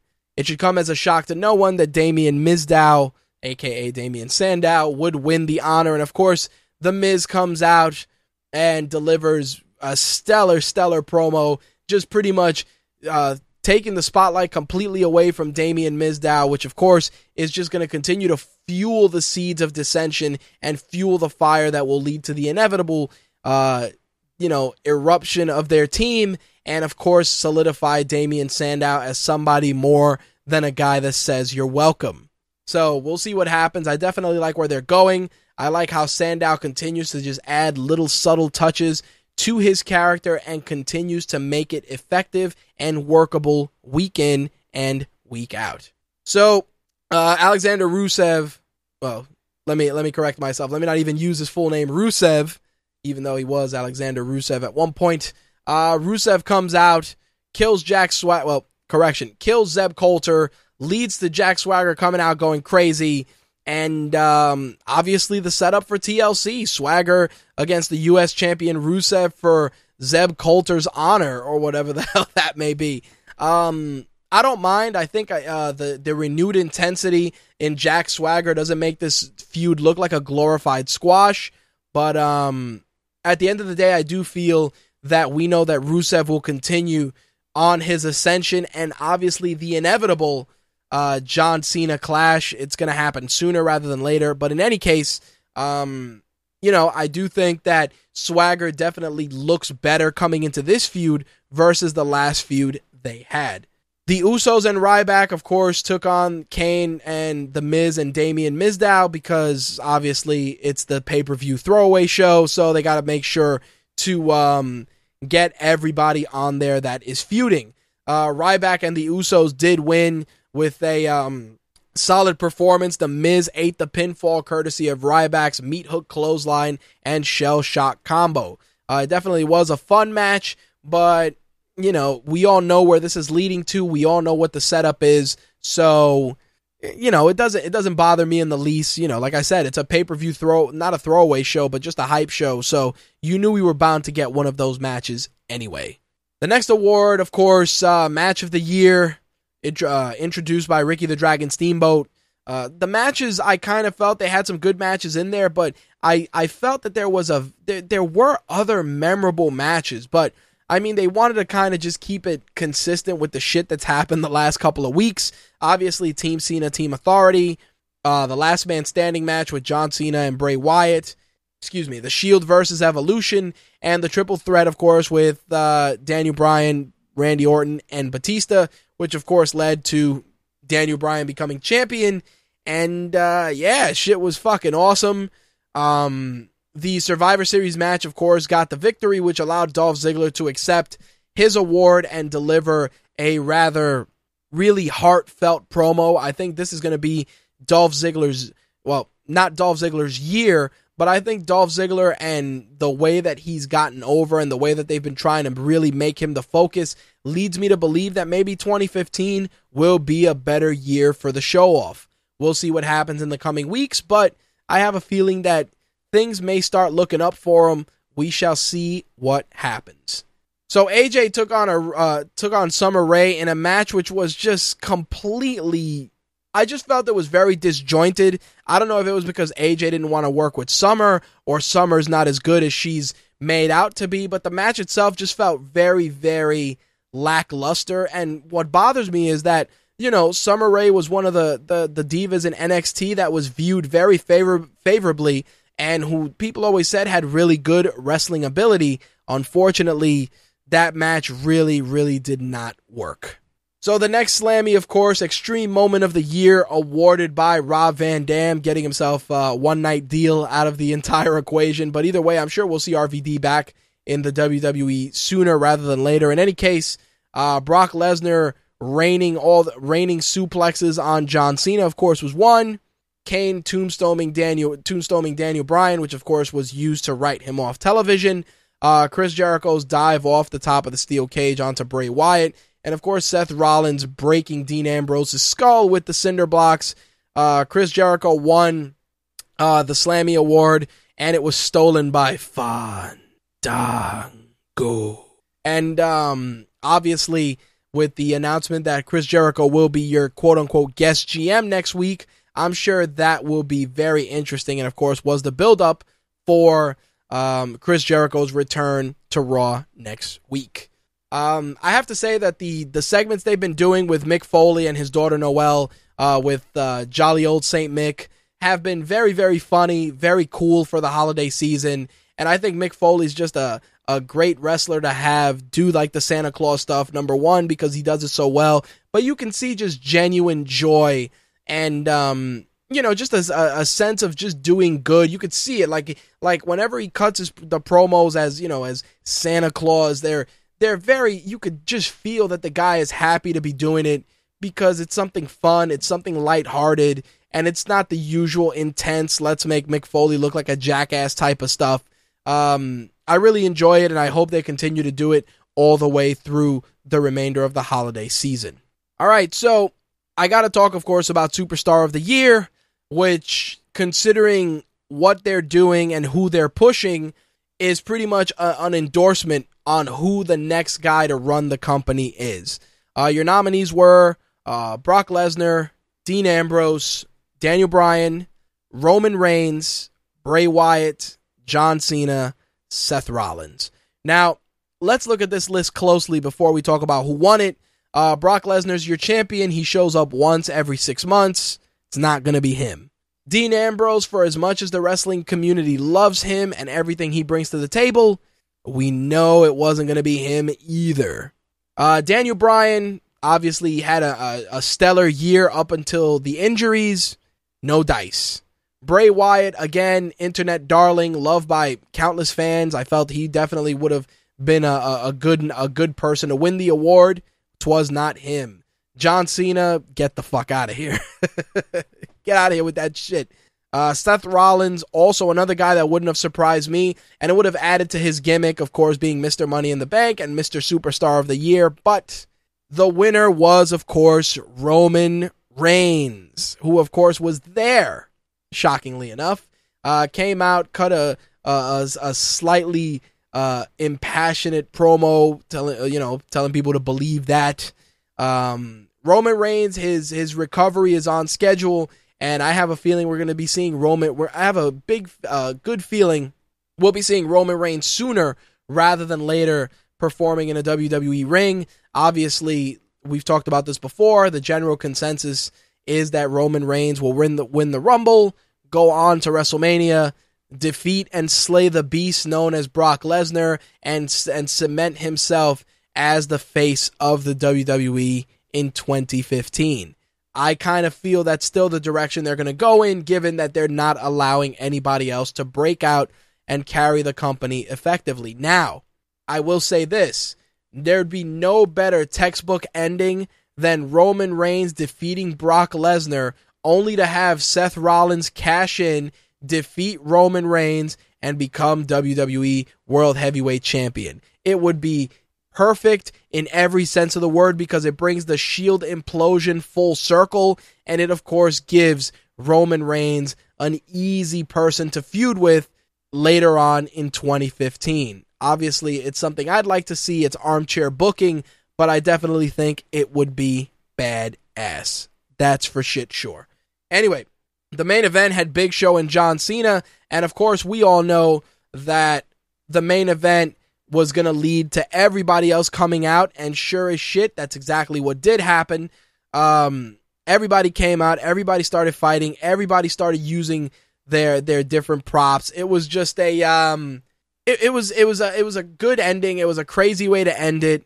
Um, you know, they hit John Cena with the three man shield style power bomb through the announce table. Of course, all the heels standing tall, which of course, if you watch wrestling for as long as I have and use Wrestling Logic 101, all the heels standing tall means all the heels are going to win. I mean, all the faces are going to win on Sunday. Usually, how it goes, we have been proven wrong before, but it should be interesting to see nonetheless. All right. So before we get into the uh, the re- the, re- the rest of the wrestling news, excuse me, um, NXT Takeover. I gotta say this, and I've said it before. NXT has a very small creative team, yet for the small amount of time they have, they deliver stellar matches, great stories, and engaging characters. Now, we had, of course, the debut of Kevin Owens, aka Kevin Steen. Uh, the Lucha Dragons were defending their belts against the Vaudevillains. Uh, Finn Balor and Hideo Itami were going to take on the Ascension. Charlotte was going to take on Sasha Banks, and of course, Sami Zayn was going to defeat, uh, excuse me, was going to face Adrian Neville. Now, let's go through the matches. Uh, Kevin Owens' debut, tremendous. Uh, everything about the debut was spot on. They really took their time to make a big deal about Kevin Steen, aka Kevin Owens, debuting with the company, and it was well executed. Really, really good job. CJ Parker was a, a good guy to put in there with him because he's a solid worker, whether you like him or you don't. Uh, the crowd was super into it. Uh, great debut overall, and I really liked what they're going to do with I like the direction of his character. Hopefully they'll continue that momentum going forward. Uh, the Lucha Dragons and the Vaudevillains, uh, very good match. A lot of great storytelling. Um, it was weird though because the contrast in styles was definitely apparent, um, especially in certain aspects of the, of the match. Um, you know, when Kalisto got the hot tag and he was just all over the place, it was it was really good. And um, it would like I said, it just for the the contrast of styles, which sometimes leads to really good matches, had an incredibly surprising outcome. I think that um, the Vaudevillains have a great gimmick, a great look, and I'm sure sooner rather than later they will have NXT Gold because I'm sure that from a merchandising standpoint, the Lucha Dragons on on say SmackDown would make a lot of noise. A lot of people would get into it. Plus, we need more established tag teams. Not to say that the Vaudevillains would not be good on the main roster, but I think they need to secure a tag team run in NXT first. Now, of course, the uh, the the the wave of destruction known as Baron Corbin continues to come out there and kill people dead.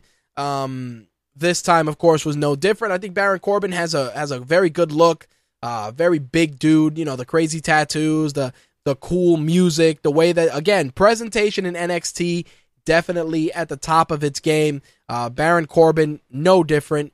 Uh, now let's talk Finn Balor, Hideo Itami taking on the Ascension. First, uh, first of all, Finn Balor's entrance, holy shit. Second of all, they let him do the face paint and he came out as Carnage. It was fucking insane. Insane you guys need to see it. Uh, just a tremendous match, a great way to do it. And of course, Balor and Itami beat the Ascension, and the Ascension's debut on WWE programming is imminent. But like I said, just a an amazing, amazing match. People were really into it. Um, Finn Balor definitely just just blew the lid off of who's the next guy that was going to make it to the main roster. He is on a whole other level. Like I said, the face paint, the presentation, the entrance, the crowd went fucking bananas, and it was well deserved. It was an awesome match, and props to the Ascension as well for continuing to, um, you know, continuing to deliver stellar matches with Balor and Itami, and I look forward to seeing the Ascension light it up in the tag team division because those are big dudes uh, throwback to the old Demolition Legion of Doom days. And that's kind of what you need. You need one of those bruiser style tag teams to go in there and kind of liven things up. Obviously, Gold and Stardust, the Usos, uh, Miz and Mizdow. There's there's some good teams in there, but a team like the Ascension, just a good, cohesive, old school looking team, is gonna really inject some life into the tag team division.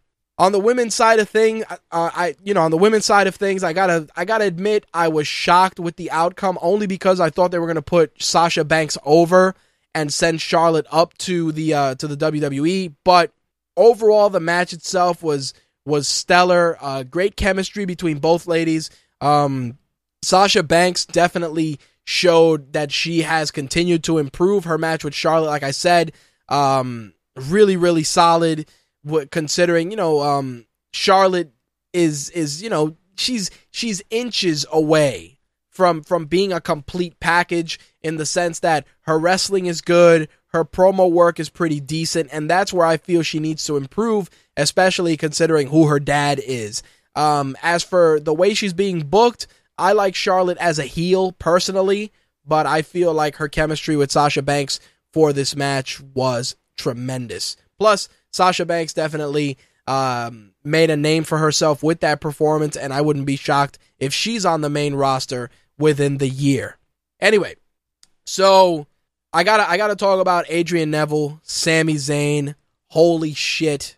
We talk about matches of the year and and just moments of the year. This match lived up to the expectations set forth by every wrestling fan, both on the web and offline. It was tremendous, amazing storytelling. Both guys continued to solidify that they truly are the future of this business, and it was fantastic. Um, of course, Sami Zayn won the belt. He got a big hug from Kevin Owens, which, if you've been a, a, viewer of Ring of Honor, you know the history between El Generico and Kevin Steen. And if you don't, YouTube is your friend. But I, I'll say this the ending with them hugging and then Kevin Owens killing Sami Zayn dead with a power bomb on the fucking apron was as academic as it could be. Do yourselves a favor. The WWE network is a solid investment for 9.99, but these NXT shows, man, they they really really really reinforce why it is such a good value. Do yourselves a favor, NXT, R Evolution, you need to watch that shit because the stars of tomorrow definitely were on full display with that broadcast. All right, let's get into the other wrestling news. Um, I gotta say this, and and you know, I, I said it earlier. NXT probably has some of the best wrestling and some of the more engaging characters than five hours of WWE programming. And like I said, less is more and NXT does a great job with that. That's all I got to say. Now, with TLC this Sunday, we're probably we're probably curious as to how they're going to execute John Cena and Seth Rollins match. Now, you know, the the the stipulation doesn't really make any sense because uh, John Cena loses, he loses his number one contendership opportunity. What does Seth Rollins gain? Nothing. You know, because the guy's the money in the bank winner. So I was thinking about it and I said, you know, I wouldn't be shocked if Randy Orton comes back to help John Cena win and to start a feud with Seth Rollins. Well, no sooner did I think about that, that a lot of websites started to, to put that up as well. And the only reason I thought about it was because, you know, Randy Orton got written off TV. He was filming the movie. They said the movie was finished and he was supposed to come back at Survivor Series, but they didn't want to um, they didn't want to take away from his return plus have the debut of Sting. So it's it it was just a matter of figuring out when his return would make the most sense. And I do say that if the rumors are to be true, then his return at TLC definitely works. I also wouldn't have, you know, I wouldn't have, you know, felt too bad if he would have returned as an entrant in the Royal Rumble. But in any case, I think that probably his return at TLC is a given. I've been wrong before, but it's something that we can definitely keep an eye on. As for the rest of the TLC matches, just a quick recap Cena and Rollins in the tables match, a TLC match between Dean Ambrose and Bray Wyatt. That's a match to keep an eye on. Um, a chairs match between Ryback and Kane, a steel stairs match between Rowan and the Big Show. Of course, this led to the change in pay per view name from tables, ladders, chairs, and stairs. Uh, the WWE Tag Team titles are on the line. Of course, Miz and Mizdow taking on the Usos. The Intercontinental title will be defended in a ladder match with Dolph Ziggler and Luke Harper. This is another match that you need to keep an eye on because it has the makings of a show stealer.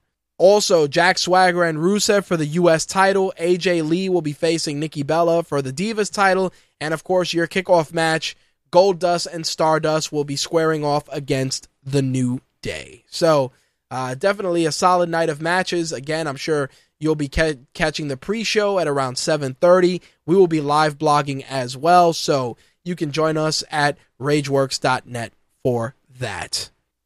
So, TNA's debut on Destination America officially has a date. Um, they're going to go with a special live broadcast on January 7th.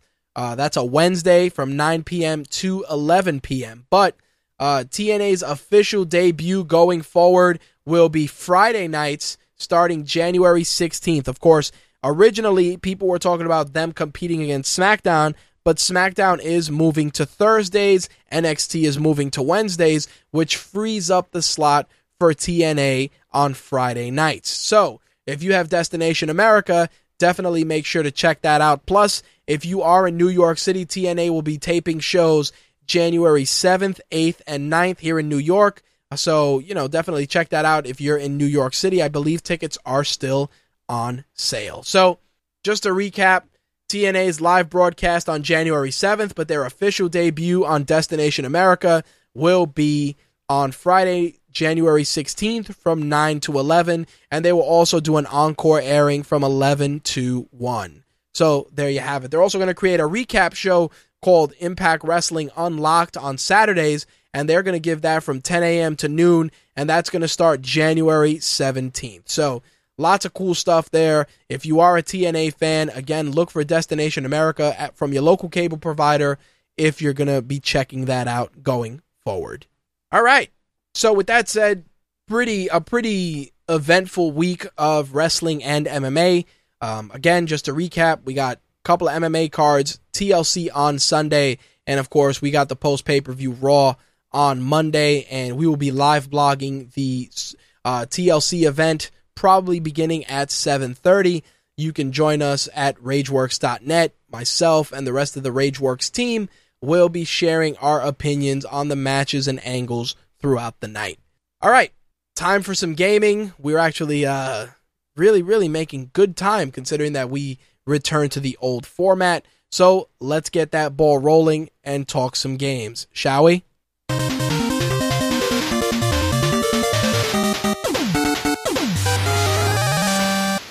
All right, so first up, um, if you have Xbox One, PlayStation 4, or a Windows PC, you definitely should check on the corresponding stores for each of those systems to pick up Lara Croft and the Temple of Osiris, which is available on each of those systems as of December 9th. Now, a lot of people felt that, you know, this particular game did not get the right level of advertising um, as other Tomb Raider games, but if there's one thing I've learned when it comes to Tomb Raider is that sometimes you don't need advertising as long as the game is good. Plus, I you know we've talked about this before, myself and Slick, that the advert you know current advertising models relating to certain games are just non-existent. But if you do have an Xbox One or a PlayStation 4, or are of course on Windows PC, definitely give Tomb Raider Temple of Osiris, a, well, correction, Lara Croft in the Temple of Osiris a, a quick glance I'm going to try and check it out this weekend. Hopefully, I can get some streaming done and you guys can check it out as well. Now, if you guys followed our Rageworks live blog or our Royal Flush Magazine live blog with Slick and Danny, you know that during the um, video game awards, there were a lot of great games showcased. Uh, one of them, which what the trailer uh, Slick told me to watch immediately, was Godzilla, which will be having a game released on the PlayStation 3 and PlayStation 4 in the summer of 2015. Now, I can appreciate a good Godzilla game as much as the next guy. Plus, I'm a huge kaiju fan. I liked what I saw.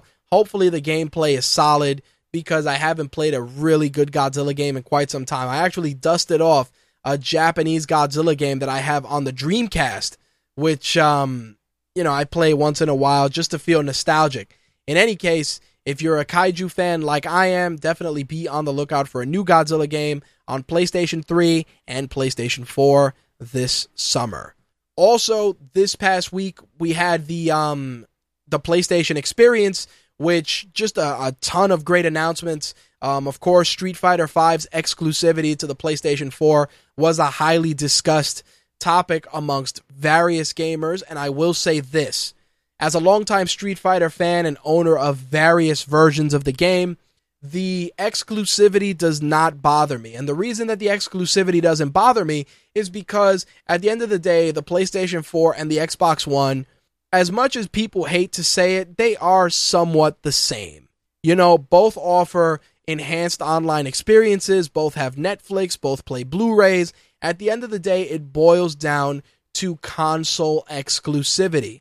Not only that, but just player preference from a controller standpoint. That's the other factor. But everything else, the same, unless you want to watch, you know, Powers or you want to watch the Halo program, you know, the Halo series, or you just like one better than the other. At the end of the day, everything else is pretty much neck and neck. What matters most are the games. That's it. The minute we start talking exclusivity is the minute that we start seeing who is truly the leader of the pack.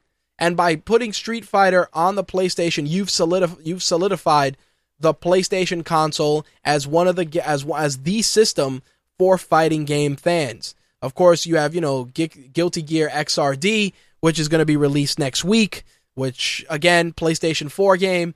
And that's what I'm saying. You already have a couple of decent fighting games making their way onto the PlayStation 4.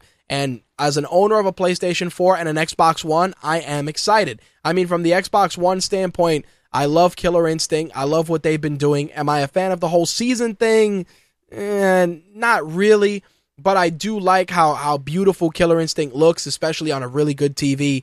And you know, I appreciate just the trip down memory lane. Plus, if you buy the season passes, you get to play the classic versions of Killer Instinct 1 and Killer Instinct 2, which is nice as well. But exclusivity with regards to Street Fighter, you know, it's no big deal. Now, nobody should be shocked about this because now this is like a this is probably a quad not even a quadruple dip. This is the dip of dips. And it involves Ultra Street Fighter 4. Now you guys know we've done super we've done Street Fighter 4, Super Street Fighter 4, you know, X version of Street Fighter 4, Y version of Street Fighter 4 and of course Ultimate Street Fighter 4. Well, Capcom's going to do one more. And that's Ultra Street Fighter 4 available on the PlayStation 4. This game is going to pretty much be redone from the ground up with uh, it's going to be a PlayStation 4 exclusive with brand new enhanced visuals and all the DLC bundled in on on as well. In addition to that, you know, you you got that, you got Street Fighter 5 and like Slick said, Street Fighter 5's online is going to allow PlayStation 4 players to go up against PC gamers as well. So we're going to get cross-platform play which is definitely something that you don't hear of often enough. So now you're going to only not only be able to test your skill, but you're going to be able to test your skill against fellow PlayStation 4 owners plus PC gamers as well. Definitely a game changer on, you know, from multiple aspects. Now, if you're curious about the the the chronological order of the Street Fighter series, and we've talked about this before, Street Fighter 3 is supposed to take place before Street Fighter 4. That's pretty much how it is. Now, if you watch the, the trailer for Street Fighter 5, you'll notice a lot of similarities between Street Fighter 5's look and Street Fighter 3.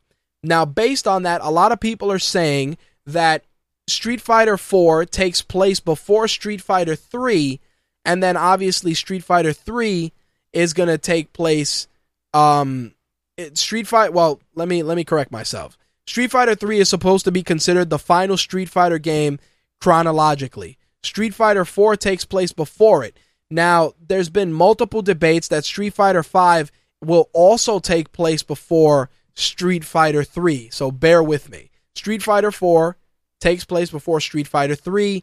Street Fighter 3 is considered the final game in the series. Now, depending on who you ask, if Street Fighter 5 takes place before Street Fighter 3, as confusing as that sounds, that means we're going to see a lot of our fan favorites, meaning Alex, Oro, uh, maybe Gen, uh, not Gen, excuse me. Um, what the hell's his name?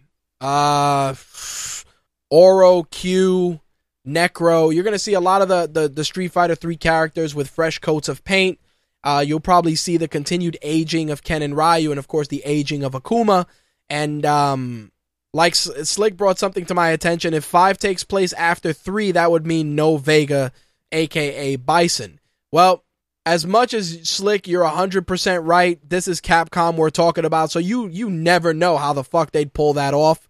But um, you know, you got Urien, you got Necro, you got Q, you got Oro, you got Alex, you got Sean, uh, Makoto. You got a lot of characters to work with, so I mean the the the the elimination of you know characters like Bison.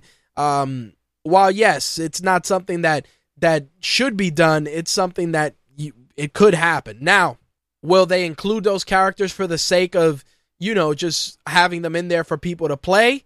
You never know.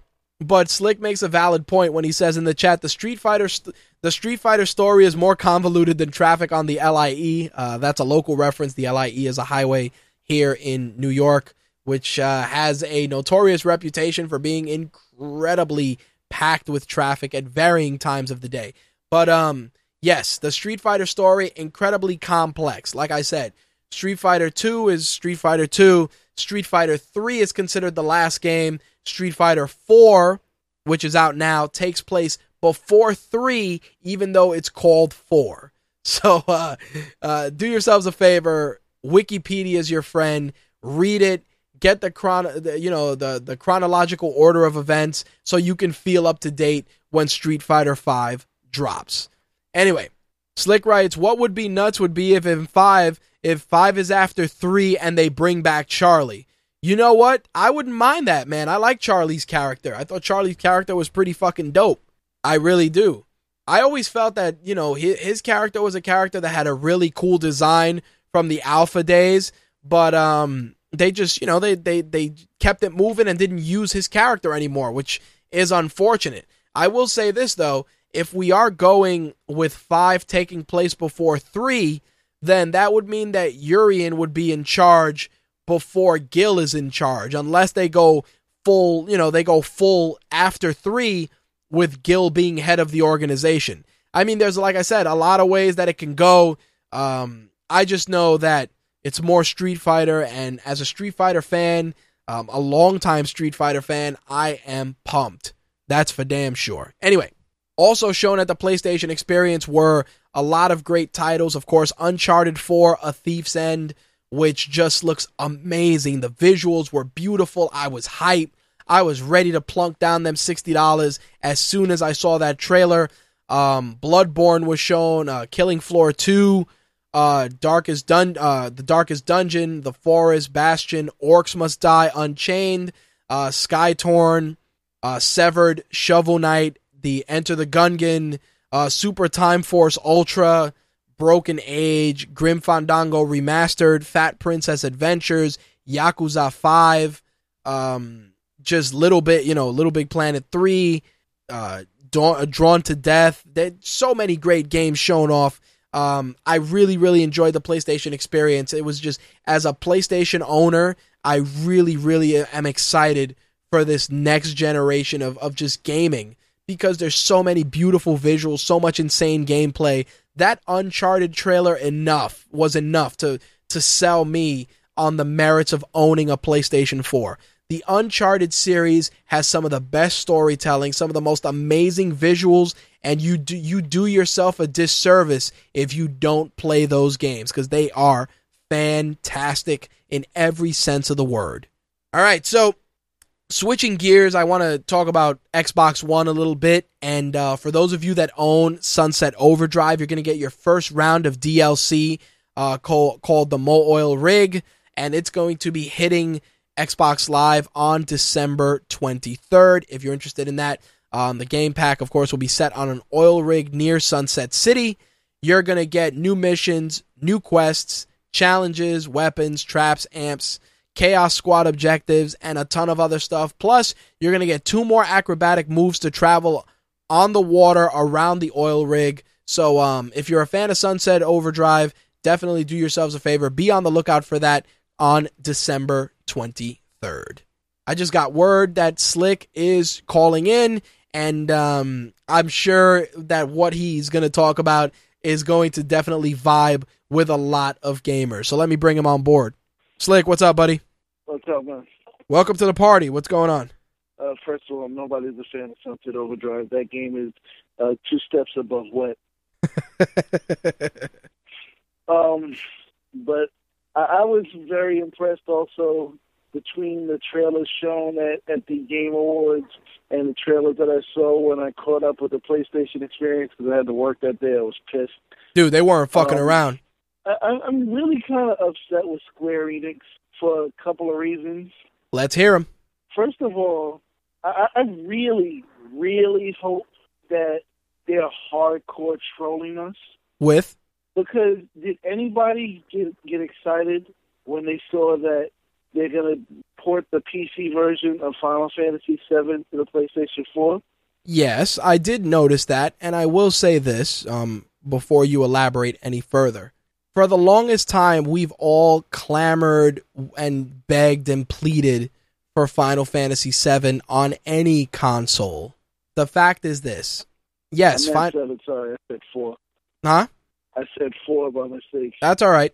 But what I'm saying is you that that game is iconic in every sense of the word, but the Final Fantasy series as a whole is iconic. And you know, if Sony were smart, they'd take a page from Nintendo's playbook and they'd start remastering all those Final Fantasy games because it's just a license to print money. You know, when Nintendo, the thing. They have remastered a lot of them. right? The only ones they really need to remaster between the hardest of the hardcore fans are six and seven, and those are the ones they seem to not want to do. And it's like when I was catching up, because thank you again to Royal Flush Magazine, thank you to Danny. She she um, linked me to all the trailers, so I to see them. I was looking at, geez, he made a list, and I'm looking, and I saw Final Fantasy VII, and I was like, no, it's not possible. I'm like, they finally did a remake. I clicked on it, and I start seeing the old graphics. So I was like, I thought it was going to transition into something. And then I see the whole trailer. I'm like, what the hell? Wh- Why would anybody care that they're bringing the PC version of Final Fantasy VII to the PS4? I'm like, they already ported the game to the the PS3. Right. You can get the you can get Final Fantasy VII in on the um On the PlayStation Store. store for the PS3 right now. Yep. And I'm like, are there differences between the original PS1 version and the PC? Yes. Are they significant? No. Right. It's like if you if you're not doing a remake, who cares? I'm like to even play that trailer at the PlayStation Experience. I was like, I feel like the people who were there probably felt so cheated just watching that.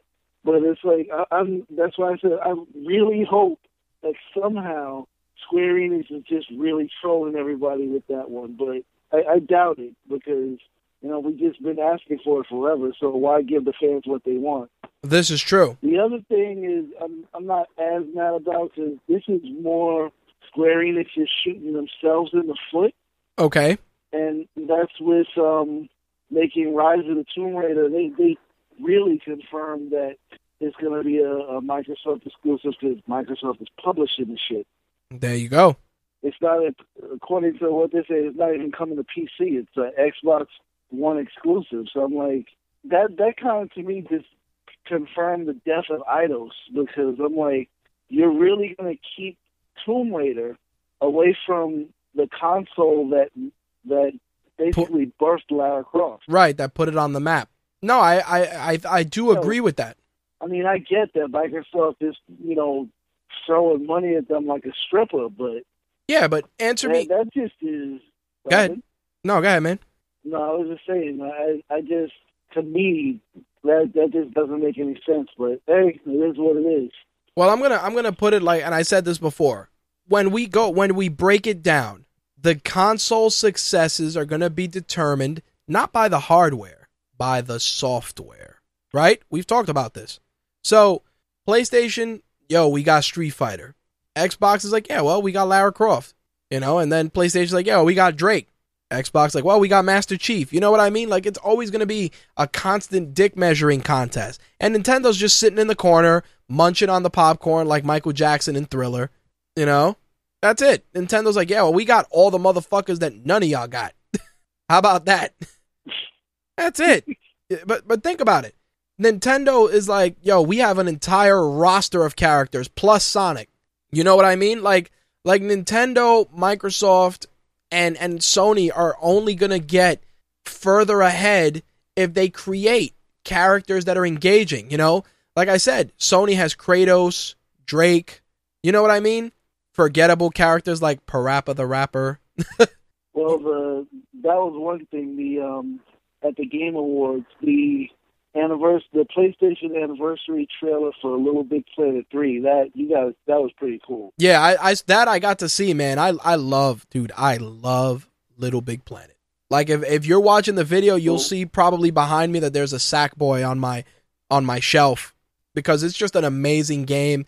It's so innocent, but it's also just a very very fun game to play. And while we're on the subject of that, you know, and you were talking about Square Enix and uh, the remakes and stuff, you know what I'd like to see, and this is a game that it has its fair share of fans, but nobody really talks about it because it just didn't live up to what people expected. I would love to see a remake of Tobal number one. Wow, you really took it back. Dude, I'd love to see that. I was thinking you were going to say Parasite Eve, but that's another one. Well, Parasite Eve, you know what the funny thing is? Parasite Eve, in an era of Resident Evil, the people that aren't as well versed and as old as we are are gonna be like, yo, man, this is a Resident Evil ripoff. Parasite Eve was dynamite. And that's the thing. It's like it's, you just gotta wonder why Square Enix is just making certain moves that I don't know. It just, it seems like they're adverse in a way to making money. Well, remember, remember when they I had mean, not to cut you off. Remember when they did that that really really they did the bouncer to show off like the graphics that they could use on a console and how crazy that game was? Whatever happened to those days? Exactly. I mean, you you have the fact that supposedly Square Enix is working on something that is ex- that's possibly exclusive to the PlayStation.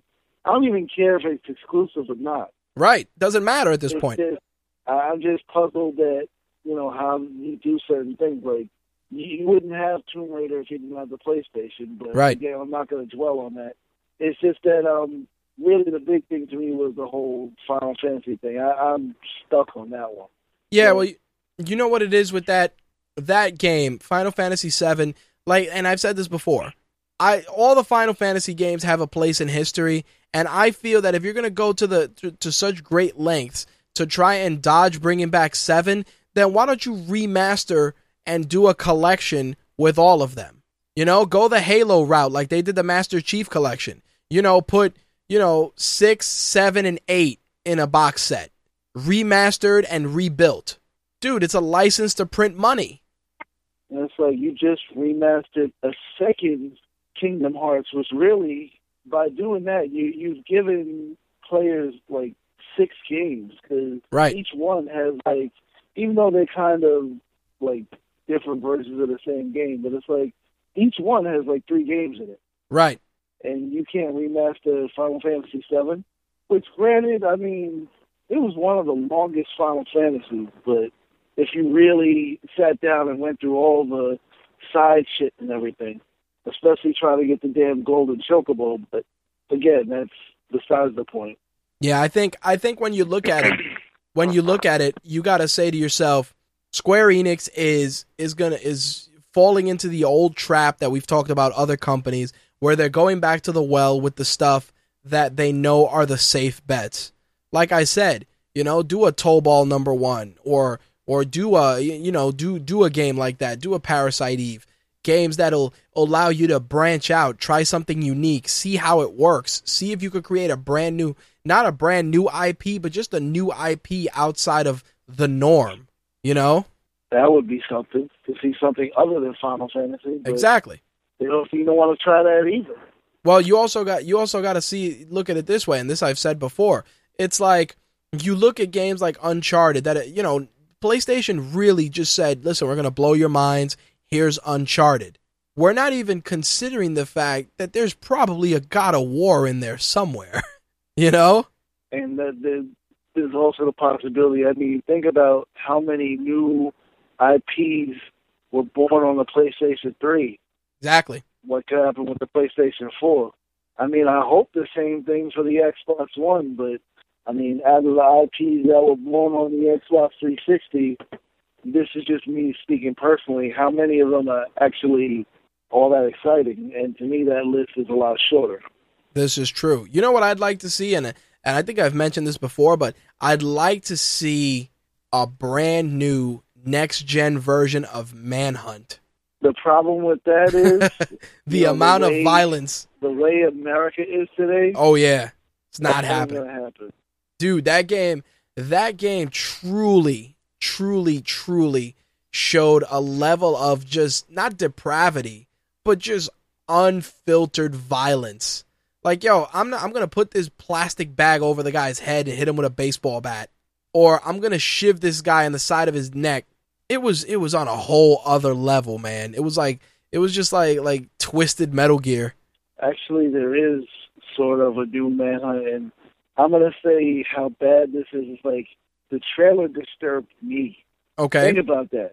I'm trying to find the name of the game Well- while I'm while I'm talking. Um, because like the the game the trailer itself, and if anybody in the chat knows the name of this game, just just chime in, please. It's like the trailer, the, the whole thing's in black and white. I think the game's gonna be in black and white, but the graphics are like really, really, really, really realistic. Okay. And it's this guy.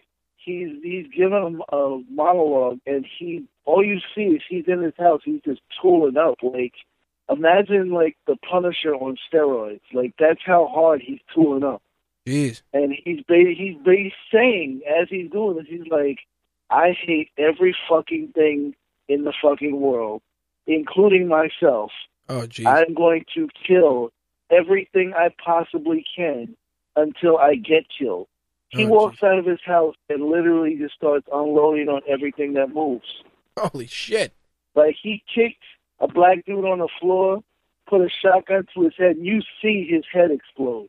Yeah, I need to find this, whatever this is. Need to Like find it. the game that's why I'm saying the game disturbed me. Not because of the violence, but because of how detailed it is. And I was like, when this game comes out, this would be the game that somebody actually does mimic. yeah, dude. Manhunt. I like Manhunt. I liked Bully. Bully was a crazy game. I will say this, and and you know, you could probably help me uh run this through. We were talking to you and I were talking last week about the amiibo situation. So of course this week there was misinformation not misinformation, but a lot of rumors that the less popular amiibo figures would be discontinued. So of course this led to a run, a run on amiibo figures. Dudes are on Twitter, yo, I went here and I went there, and then of course once you say that, they start showing up on eBay. Now the ones that quote unquote weren't very popular were Marth, the Villager, and the Wii Fit Trainer. And dude, you look on eBay. Surprise.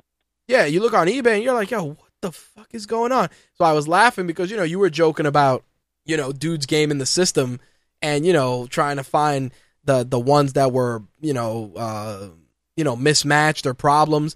And it's just like the fact that somebody said, yo, these might not these might not be re-released. Dude, everybody going crazy. And I said to myself, this is a rumor, and I almost feel like it was purposely done so that they could move those figures. You never know. Because think like about you it. always say, bad press is press. Yep. Because it's like you know they they um what happened was uh Canadian retailer Video Games Plus had tweeted that Nintendo had officially discontinued three out of the twelve: Marth, the Villager, and the Wii Fit Trainer. So of course a few ma- a few days later, Nintendo was like, "Yo, you know, shelf space constraints could prevent fi- other figurines from returning to market." They didn't say they were canceling them. They were just like, "Eh, you know, it's going to be a little a little slow." But of course, you know, you got another wave of, of amiibo figures hitting the shelves next week, plus another set of figures that should be arriving by February. So of course, it's like, yeah, of course we're going to say that the that the quote unquote shittiest ones are being discontinued because we want you to buy them. you know, like everybody's like, "Oh my god, I got to buy Wii Fit Trainer." it's like, "No, you don't. you don't." It's like, yeah, you're gonna get the Wii Fit trainer, but are you actually gonna pull out your Smash Brothers and use the Wii Fit trainer? Absolutely not, dude. You know what they're doing. It's like, oh my god, gotta gotta get it. You know, I gotta sell it. I gotta sell it. It's insane. But I had to share that with you because we joked about it last week. Just just again in passing because of the whole Samus thing. And dude, it's like people are going crazy. Crazy dudes on Instagram. Yo, kid, I got three Wii Fit trainers at Walmart. And I said, and Nintendo is laughing at you. Nintendo's laughing. Because Nintendo's laughing at you. That's it. Exactly. Nintendo's laughing at you. This one guy I saw on Twitter, he he bought a Marth, two villagers, and three Wii Fit trainers. And I said, Congratulations.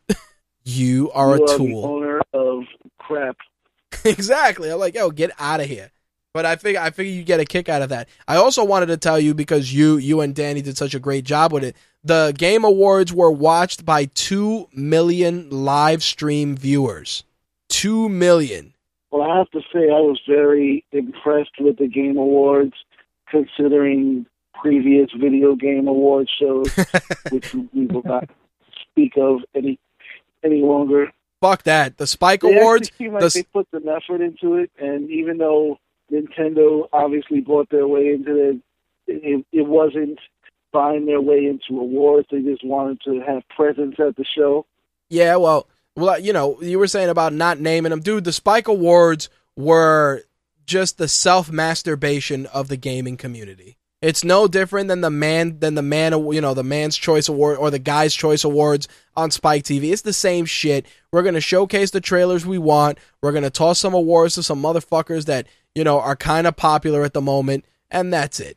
That's what they were, and and the soon and the more people started to see that, the more in, the less inclined they were to participate and watch them. I mean, it's happened with the MTV Movie Awards where you end up watching those awards because there's going to be one or two trailers that are going to get shown exclusively on the stupid award show, and that's it. You know? In watching the, the Game Awards, it was nice, you know? Like Nintendo's like, yo, check out this brand new fucking Zelda. And people were genuinely hype, you know? Like it was refreshing. I was hyped just to see more of the Zelda world, but I was like, you know, you've been working on this game for a while. You showed us that that trailer at E3 is like, we just get the horse, we get it, we get Epona. It's like, really? That's all you need to show us? Of course they are. I mean, there, there was a tech demo for for the new Zelda showing um Link walking into a, a castle and fighting a gigantic skull. I can't even say it right. The, the you know the the spider. Right. And I'm like, that was amazing. It's like you couldn't show us at least some kind of like hardcore combat. No, because what, if you if you have that tech demo, you got some stuff going on. It's like you just you just want us drooling and chomping at the bit. Right. Like fuck you, Nintendo. I love you, Nintendo, but fuck you, Nintendo. But you know what it and was? I, I, found that game. That game is called Hatred. Oh, okay. And, you know, too bad we don't have video, but it, you can check that out. Anybody in the chat, if you haven't seen this game, I warn you. Like I said, it disturbed me. Yeah, I you need to put that. Me rant, and that shit disturbed me watching it. Yeah, I need to put that trailer up. Yeah, man. Like I was watching, I watched the Game Awards, and I was like, man, like like I said, it's like I, w- I was excited for just gaming. You know what I mean? Like it wasn't about Mountain Dew and Doritos and ex girl, uh, you know, ex gamer chick associated with gaming in some capacity being being just forced to deliver shitty monologues and terrible lines. It was like, yo, passionate people sharing you know really good games and acknowledging them the way that they should be acknowledged as an art form. The awards still need some work, but they did a very good job. And when they brought out the um, the husband and wife, I forget their names at the moment, that created King's Quest, and told their story of how they went from, you know, just wanting to make enough money to buy a house together to, you know, creating not just a franchise, but creating Sierra Games and how, like, in a way, they, they kind of pioneered home gaming and everything. That story was just like, I mean, Danny and I'll tell you, like, we were choked up right there. That was fantastic. Yeah, if I was reading a moment it. like that in every award show. Like that one moment, to me, that was bigger than the Zelda reveal. Right. That was just nuts how they did that. Well, you got to. The new King Quest looks amazing. Well, you know, taking that into consideration, like I said, you know, 2 million people tuned in. There was an average of 28 minutes of viewership on a three hour show, according to YouTube's numbers. Not to mention the fact that those 2 million viewers eclipsed the final Spike TV Video Game Awards, which had a viewership of 1 million viewers. Think about that. With regards to social media, but all people were tired of that show. Huh? People were tired of that show because it's like every year it's like game of the year, either Madden or Call of Duty. I'm like, really? Right. Well, like I said, and then you know, from a social media standpoint, which is always a good a good barometer, um, the award show had a 96% favorable rating. Uh, the Game Awards Twitter hashtag trended number one worldwide throughout the entire event's broadcast and it had 341 million impressions during the show. It's like people care about the shit when it's done right, you know? And it's like um it's like Trey Parker said when he won for like best voice work. He said this proves that that um gaming is the like the the biggest form of media in the world because it's only in gaming where I can beat Kevin Spacey out for an award. There you go. And just like I said, as a gamer, there's so many just amazing titles coming up. You know, like I was reading about somebody kind of released like a like an interesting plot point for for the Arkham Knight for you know the the next Batman game. And when I read it, I was like, man, if that's what it is, it's gonna be fucking crazy. Well, there's a, there's a lot of things that if you've played the last two Arkham games, and I, I mean the the main titles, not Origins, that you know would give you hints as to who's behind the ma- mask and the Arkham Knight armor. Right. But um, the way they they twist plots around in in um, the Arkham series, especially if you play to the end of Arkham City, Right. don't don't think for a second that you have the answers. Nope. But that's what I mean. But that level of just intricate storytelling from, like I said, games like that, games like Drake, you know, games like, and, and you know, we, we talk about it and part, partly because we're, we're fans of it. But dude, the Dark Darksiders series, that ending for that first game, dude, still. Yeah, and uh, well, let's hope that that one comes back again now that the IP was picked up, and let's hope it's done right. There you go. Yeah, but I, I just, you know, I There's mean, a lot of things that that could really come back strong this this console generation. Like absolutely. I'm still hoping beyond hope for another prototype game. Then there's the the confirmation by Microsoft that there will be another Crackdown, and I'm still up in the air about that one because two was not as good as one, but it was still fun. Yep. And this one's going to be made by the people that made the first one, so fingers crossed there. I might actually be finally getting an uh, Xbox One. I'd like to see another Burnout. Supposedly it's it's it's coming, but they're still working on trying to make another Need for Speed, which after the last one, can I can I really get another Burnout? it's like I, I'm getting. I, I have always said, you know, how much I love driving games, and this year's been really disappointing me for for driving games because, for one thing, I don't have an Xbox One, so the one driving game that I think I would have enjoyed, I can't play, which is Forza Horizon, right. because Drive Club didn't do so well. Nope. The crew is not doing so well. Nope. There's no Gran Turismo even on the horizon right now, so I got nothing much to look forward to in that genre. You know what I wouldn't I mind can, seeing? I can turn on my Grand Theft Auto and run around town, but that's about it. I'd like to see Ro- I'd like to see EA bring back Road Rash. Yeah, but it, it's it's like from the last incarnation of it, it, they they have a long way to go. Like, remember when they brought back Twisted Metal? Yeah. It it it got its its love, but it, it you know it didn't do so well. Well, there's a rumor that Sweet Tooth is going to be in Mortal Kombat X as a character. He's going to be the the the you know the next character. All I care about that is I want to break faces. No, I know, dude, but I wouldn't. That's gonna that'd be that's gonna be pretty fun. Like they got a character that actually would fit in that universe, you know, Oh, absolutely. with Sweet Tooth, dude. That's if that's true, I am hype. And like I said, after seeing Freddy Krueger in the other one, they really should try and do a um a fighting game like that with like Freddy Krueger, Ash, Michael Myers, Jason. Dude, people would play that You know shit. who they need to bring? You know who they need to bring to Mortal Kombat as far as like popular characters and whether they do the whole crew or just the one guy, Shoot. Pinhead. Oh, Pinhead would be awesome, man, with the hooks flying out as, Pinhead is perfect. That'd be great. Just um, as, as his fatality, he'll make you solve the puzzle box, and then all the hooks come out and rip you apart, like in the second movie. Oh, it'd be sick, dude. But that's He what I mean. Perfectly in that universe. But that's what I mean. But even even a game with those characters would be dynamite. You know, the same way they did Injustice and they do all that stuff with DC. Dude, Leatherface, like you have a pretty good roster. Leatherface, Jason, uh, Freddy Krueger, Michael Myers, Pinhead, maybe some of the critters, you know, that you could use together. You know, like there's a couple decent characters you could you could rock with. Norman Bates, if you wanted to get really weird. Dude, I'd play that. the, the Predator in one. Oh yeah, drop the Predator in there. Like the Predator versus Cyrax. That the Predator in Mortal Kombat would be bananas, dude. Obviously, fatality would be the spine rip, like in like in Predator Two. Skinning people. Yep, dude, I, I could live with that. If if you do that, then you got to make the other character Dutch. You got to make the other character Schwarzenegger.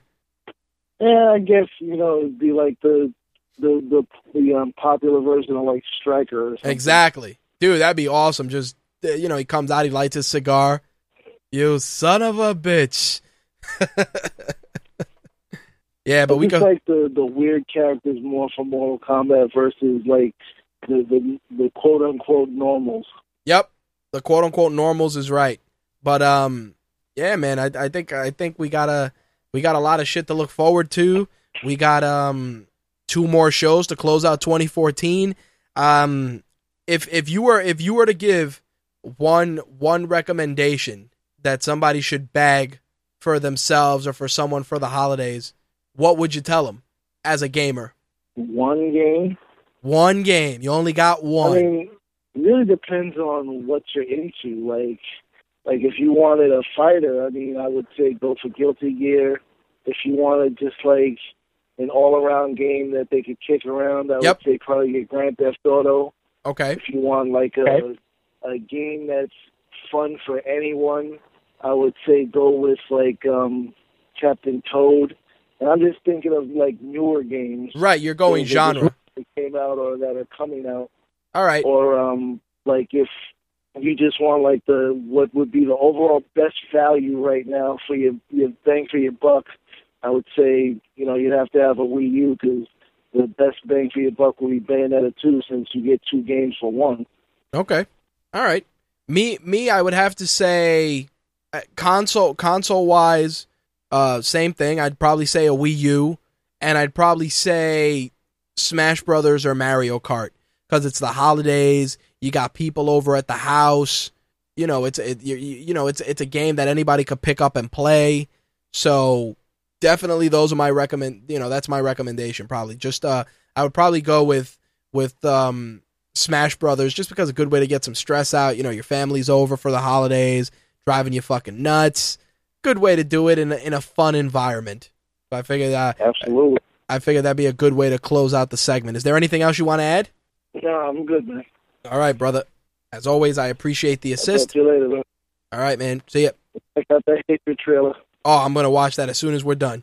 All right, man. Peace. All right, that was our very own Slick. You can follow Slick on Twitter at MTR Slick, and you can interact with him on our Facebook fan page. That was a great way to close out this week's gaming segment. Like I said, we got two more shows for 2014, uh, December 17th and December 18th. Anyway, we are in the home stretch. Let's jump into the week's entertainment news. Uh, some crazy stuff going on. Uh, finales for mid-season finales for The Flash, Agents of Shield, Arrow, lots of crazy stuff on deck. Let's get that ball rolling.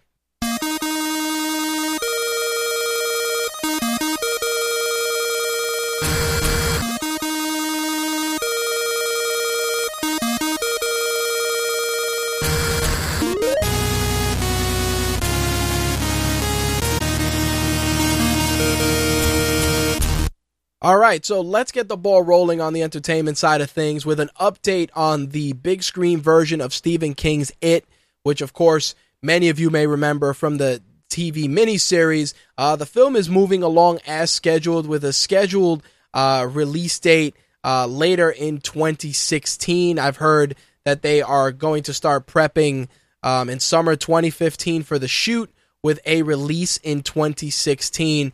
I'm very interested to see how well they can do, how how effectively they can take a character as iconic as Pennywise the Clown and convert him into something more for the big screen. I do feel that Stephen King's novel was fantastic and the TV miniseries from 1990 was tremendous. I mean, Tim Curry was in a class by himself as Pennywise. I don't know how well they can recapture that magic for the big screen, but it's a develop a story that's developing and I will continue to watch it very very closely.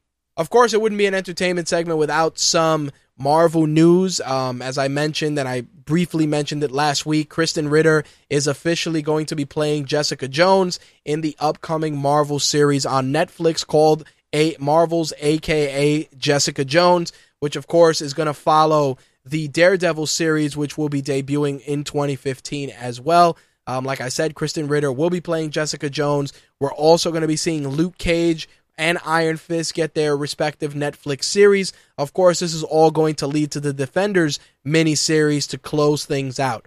I think it's a great way to branch off into the more obscure characters in the Marvel Universe, and with the direct distribution of Netflix, I think that they're going to fare quite well. We're going to keep watching this, and of course, once the episodes start to debut, we will definitely be sharing our thoughts in the coming months. Um, I will say this on the subject of superhero shows. Uh, we're getting a lot of different shows, a lot of good, a lot of bad, and a lot of interesting all at the same time. Definitely give them a fair shake. You're never going to get the full gist of it in the first or second episode. I can say this. Um, my, you know, I can attest to this with Agents of S.H.I.E.L.D. When I watched it initially, I was just frustrated at the pacing and the storytelling, and it's really started to come into its own and improved quite a bit. Um, I do feel that Arrow and The Flash continue to impress week in and week out. Just uh, a lot of fan service and just a lot of great storytelling from all three, you know, from both companies, from Marvel and DC, with their small screen products. Uh, Constantine also is a badass show.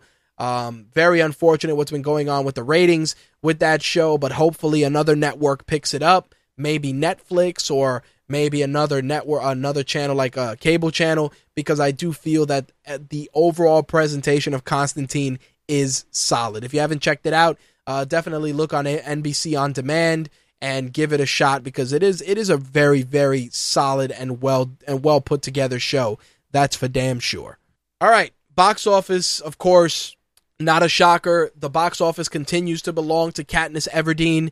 Um, that stranglehold that she currently has on the box office will probably be gone sooner rather than later. Obviously, Lord of the Rings, Battle of the Five Armies, The Hobbit uh, hit screens next week. In addition to that, of course, you have Annie for the family film category, which, of course, for Christmas is going to probably make a sizable amount of money. But for now, Katniss Everdeen owns the box office, taking the number one slot, Hunger Games, Mockingjay, $21.6 million, 257.7 overall. The Penguins of Madagascar took number two.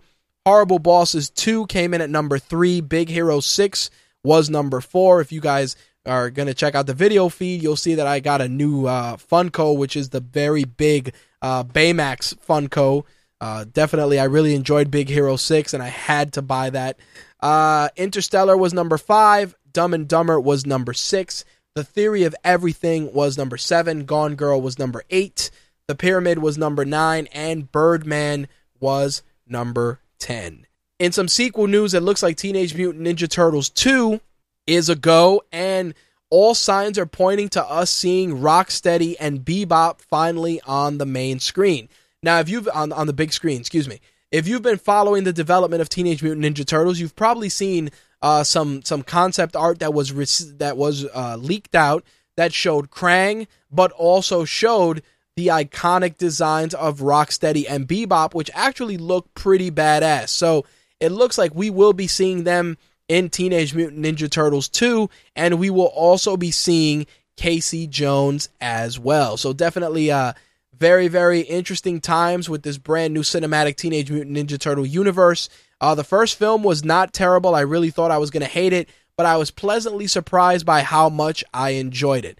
Uh, Teenage Mutant Ninja Turtles 2 is scheduled to hit theaters June 3rd, 2016. All right, so we talked some Marvel news we got to talk a little bit about DC as well. Jason Momoa confirmed, obviously, that he is playing Aquaman, but he did say in an interview at the Comic Con experience in Sao Paulo, Brazil, that he is signed on to play Aquaman for four films and that he would like uh, Zack Snyder to direct a solo Aquaman movie. So, with that said, we now know that Khal Drogo, aka Roman Reigns, aka Aquaman, is going to have four movies to talk to Fish and try and make us think that he does not suck. Uh, with that said, I will be watching very closely because the latest run of Aquaman from DC has not been terrible. So I um, I'm to approach it with extreme caution for the time being. If you're a fan of, of the kaiju universe and you're a fan of Godzilla, of course, you probably went to the theater and saw the American Godzilla film, which had Godzilla in it all of 15 minutes. But either way, Godzilla wasn't a terrible movie, just a movie that tried to use a lot more of the human narrative to tell the story, which whatever, it didn't it didn't make it a terrible film, but it definitely uh, took away from it a bit. But in any case, Toho, who many of you know has been responsible for a litany, a plethora, a huge number of Godzilla films, is going to be bringing Godzilla back to the big screen. Toho's last Godzilla film was Godzilla's final Godzilla Final Wars from 2004 which is a guilty pleasure that I never get tired of watching. Now, Legendary Pictures version of Godzilla, the American version by Gareth Edwards, made $500 million worldwide when it debuted in Japan at number one. So, with that said, Toho, realizing that Godzilla has once again become incredibly popular, is going to try and and test a brand new Godzilla film, which is expected to hit screens in 2016, well before the sequel to Gareth Edwards' Godzilla film, which won't be out till 2018. So definitely very, very interesting. In some DC small screen news, of course, we've talked about Constantine, Arrow, The Flash, uh, but they're not the only characters that are getting TV series. It looks like we're going to get a series based on Krypton. Of course, we have Gotham, which explores the origins of Detective James Gordon well before he became the commissioner, and of course, young Bruce Wayne before he became Batman.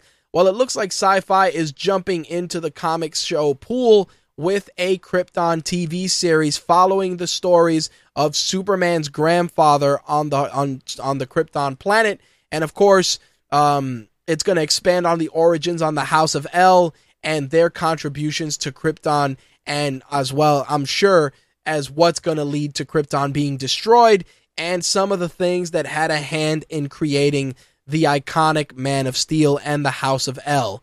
Uh, very interesting, just because it's going to be on Syfy, and Syfy has a um, a pretty storied history when it comes to unique science fiction programming. So we'll see what happens. Um, David Goyer and Ian Goldberg are involved with the series, so I'm going to be interested in seeing how many what kind of an what kind of an effects budget it's going to have and how and how much it will tie into the existing DC universe. Meanwhile, on the flip side, Syfy is going towards Krypton, TNT is going towards the Teen Titans. Uh, the Teen Titans will be airing on TNT and will follow the adventures of Dick Grayson and his team. Uh, right now, all signs point to it being Dick Grayson, Starfire, Raven, and probably Beast Boy as well, and maybe Cyborg. It remains to be seen if that's going to be the official cast, but one thing that is confirmed is that we will be seeing Dick Grayson on screen in a solo capacity. Uh, definitely very interesting to see how that ties into the cinematic universe as well, considering that obviously Flash and Arrow tie together. Uh, there's a rumor that the Supergirl TV series on NBC may tie into those shows as well. So DC is definitely cultivating a small screen universe, which is great. But as I've said before, we can they better hope that the small screen universe doesn't eclipse the cinematic universe that they are trying to establish. Definitely uh, stories that we're going to be following very closely here at My Take Radio and RageWorks, and of course, once we get new details, we will keep you guys up to up to snuff. But be on the lookout, like I said, for Krypton debuting on Syfy and the Teen Titans debuting on TNT. Of course, the Teen Titans turned 50 years old, so, uh, you know, 50 year anniversary, so a TV series focusing on them is really not a shocker in the least.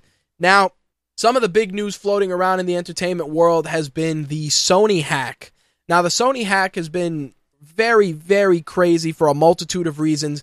Um, company emails, social security numbers, celebrity aliases, numerous amounts of correspondence have been released. And um, the crazy thing is that some of the stories that have come out have been really bad. And then there's other stories that have been very, very interesting. One story in particular is that Sony was approached uh, with about including Spider-Man in the Marvel Cinematic Universe, with Spider-Man appearing in Captain America's uh, uh, uh, excuse me, in Civil War, in the Civil War film, um, which of course, given the nature of his relationship with Tony Stark and the Civil War story in the books, it's it's very cool to see that they were willing to reach out to Sony and try and get an opportunity to utilize Spider-Man in the um, in the established Marvel universe. According to the October 30th email, Sony Pictures president Doug Belgrad uh, told Sony Pictures head Amy Pascal about a potential scenario that could see Marvel produce a new trilogy of Spider Man movies while Sony retains creative control, marketing, and distribution. So, once again, Spider Man being the uh, the driving force in a unique, not a unique battle, but just a unique experiment because I really think the Andrew Garfield Spider Man universe that has been established thus far has not been terrible. But with Spider Man home with Marvel, I have a feeling that Marvel would definitely make the most out of everyone's favorite web slinger from his relationships with the Avengers to appearing in other series to appearing in other films. It really is a no brainer. And while everybody says that the talks eventually did break down, there's a lot of rumor float there's a lot of rumors floating around that the idea and the concept is not dead. But I will say this. If if and when it happens, it's going to be something that is going to be under wraps and is going to have an incredible amount of secrecy. Even right now, I think hey, this could be misinformation and the deal could still be in place and Spider-Man still may show up in Civil War. But it's something that we're going to have to keep an eye on but it's definitely an awesome concept as a comic fan. So, of course, once we get further clarification, we will definitely share it with you guys. Now, the other bit of news that came out of the leak can definitely be considered what the fuck movie news, and that is the rumor that they want that Sony wants to do a crossover between 21 Jump Street and Men in Black. So Jonah Hill and Channing Tatum would in, in jump into the Men in Black universe with Will Smith and either Tommy Lee Jones or maybe new Men in Black, or if you wanted to take it a step further, maybe uh, Jonah Hill and Channing Tatum's characters from 21 Jump Street would be recruited into Men in Black. But either way, this crossover film is something that doesn't sound believable, but it has quite a bit of weight behind it, and it looks like it may actually happen. Uh, Sony Pictures is was um, according to the emails that were leaked out looking to release this crossover film in 2016 or 2017 with the hopes that the crossover would reinvigorate the Men in Black franchise. Uh, Men in Black 3 grow, uh, was released in 2012 and it grossed $624 million worldwide, but the studio lost a lot of money due to its exorbitant costs and super high budget. But there you have it just craziness coming out of these Sony leaks. Like I said, uh, 22, 21 Jump Street, Men in Black, the craziest thing I've read. But you know what? In a twisted sort of way, it may actually work. As long as it continues to not take itself seriously and just have a good time, I'd, I'd give it a shot. Would I pay, you know, 12 13 $14 to see it in the theater? Maybe not. But I definitely would give it a watch if it were on cable, that's for sure. But again, take this with rumor, take these rumors with a grain of salt, considering their sources and the stuff that's coming out of this leak is is something that's going to continue uh, to shine a light on a lot of different things for the foreseeable future. Uh, the Marvel, the Spider-Man, and and Sony news, uh, definitely something that we are super super focused on because like I said, Spider-Man is just a main a main part of the Marvel universe. He's, you know, the one of the driving forces and to not have him involved in things like Civil War, the Avengers, uh, stories of that nature is just a, a disservice to the character. And, you know, like Hugh Jackman and countless other celebrities have said, they want to work together. They want to bring these characters to the fans in the right, you know, in the right stories and in the right ways. And it's something that you know, hopefully we get to see before, you know, before some of these franchises either stop being popular or before the rights just, you know, just disappear. I mean, in Spider-Man's case, you know, Marvel and Disney are dying to get those rights back because I think that they feel they can do a better job bringing that character to, to the big screen and integrating him into the cinematic universe. But again, for the time being, it belongs to Sony. But given the amount of negative press they've been getting, you never know. They may sell the sell the rights back to Marvel and Disney. That remains to be seen, but it's something worth exploring.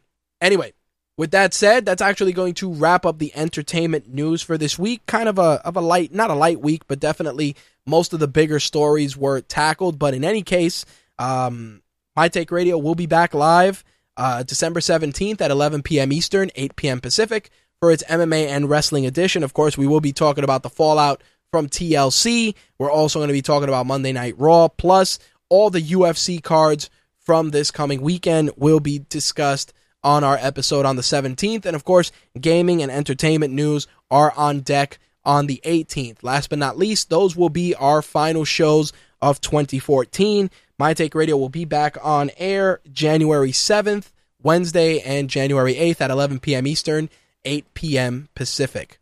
With that, we're going to wrap up. As always, you can find My Take Radio on Twitter at My Take Radio. You can become a fan on Facebook, add us to your circles on Google Plus, and since you are not able to see the video feed for this show, you can watch it on youtube.com forward slash My Take Radio TV or youtube.com forward slash official Rageworks. If you haven't subscribed to either of our YouTube channels, please make it a point to do so. We're going to try and include more product reviews, more unboxings, and a ton of other great video content for you guys as well. Um, that's it.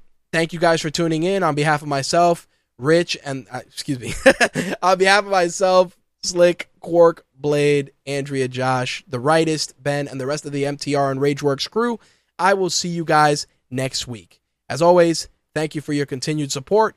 I'm out of here. Peace. That's all, folks.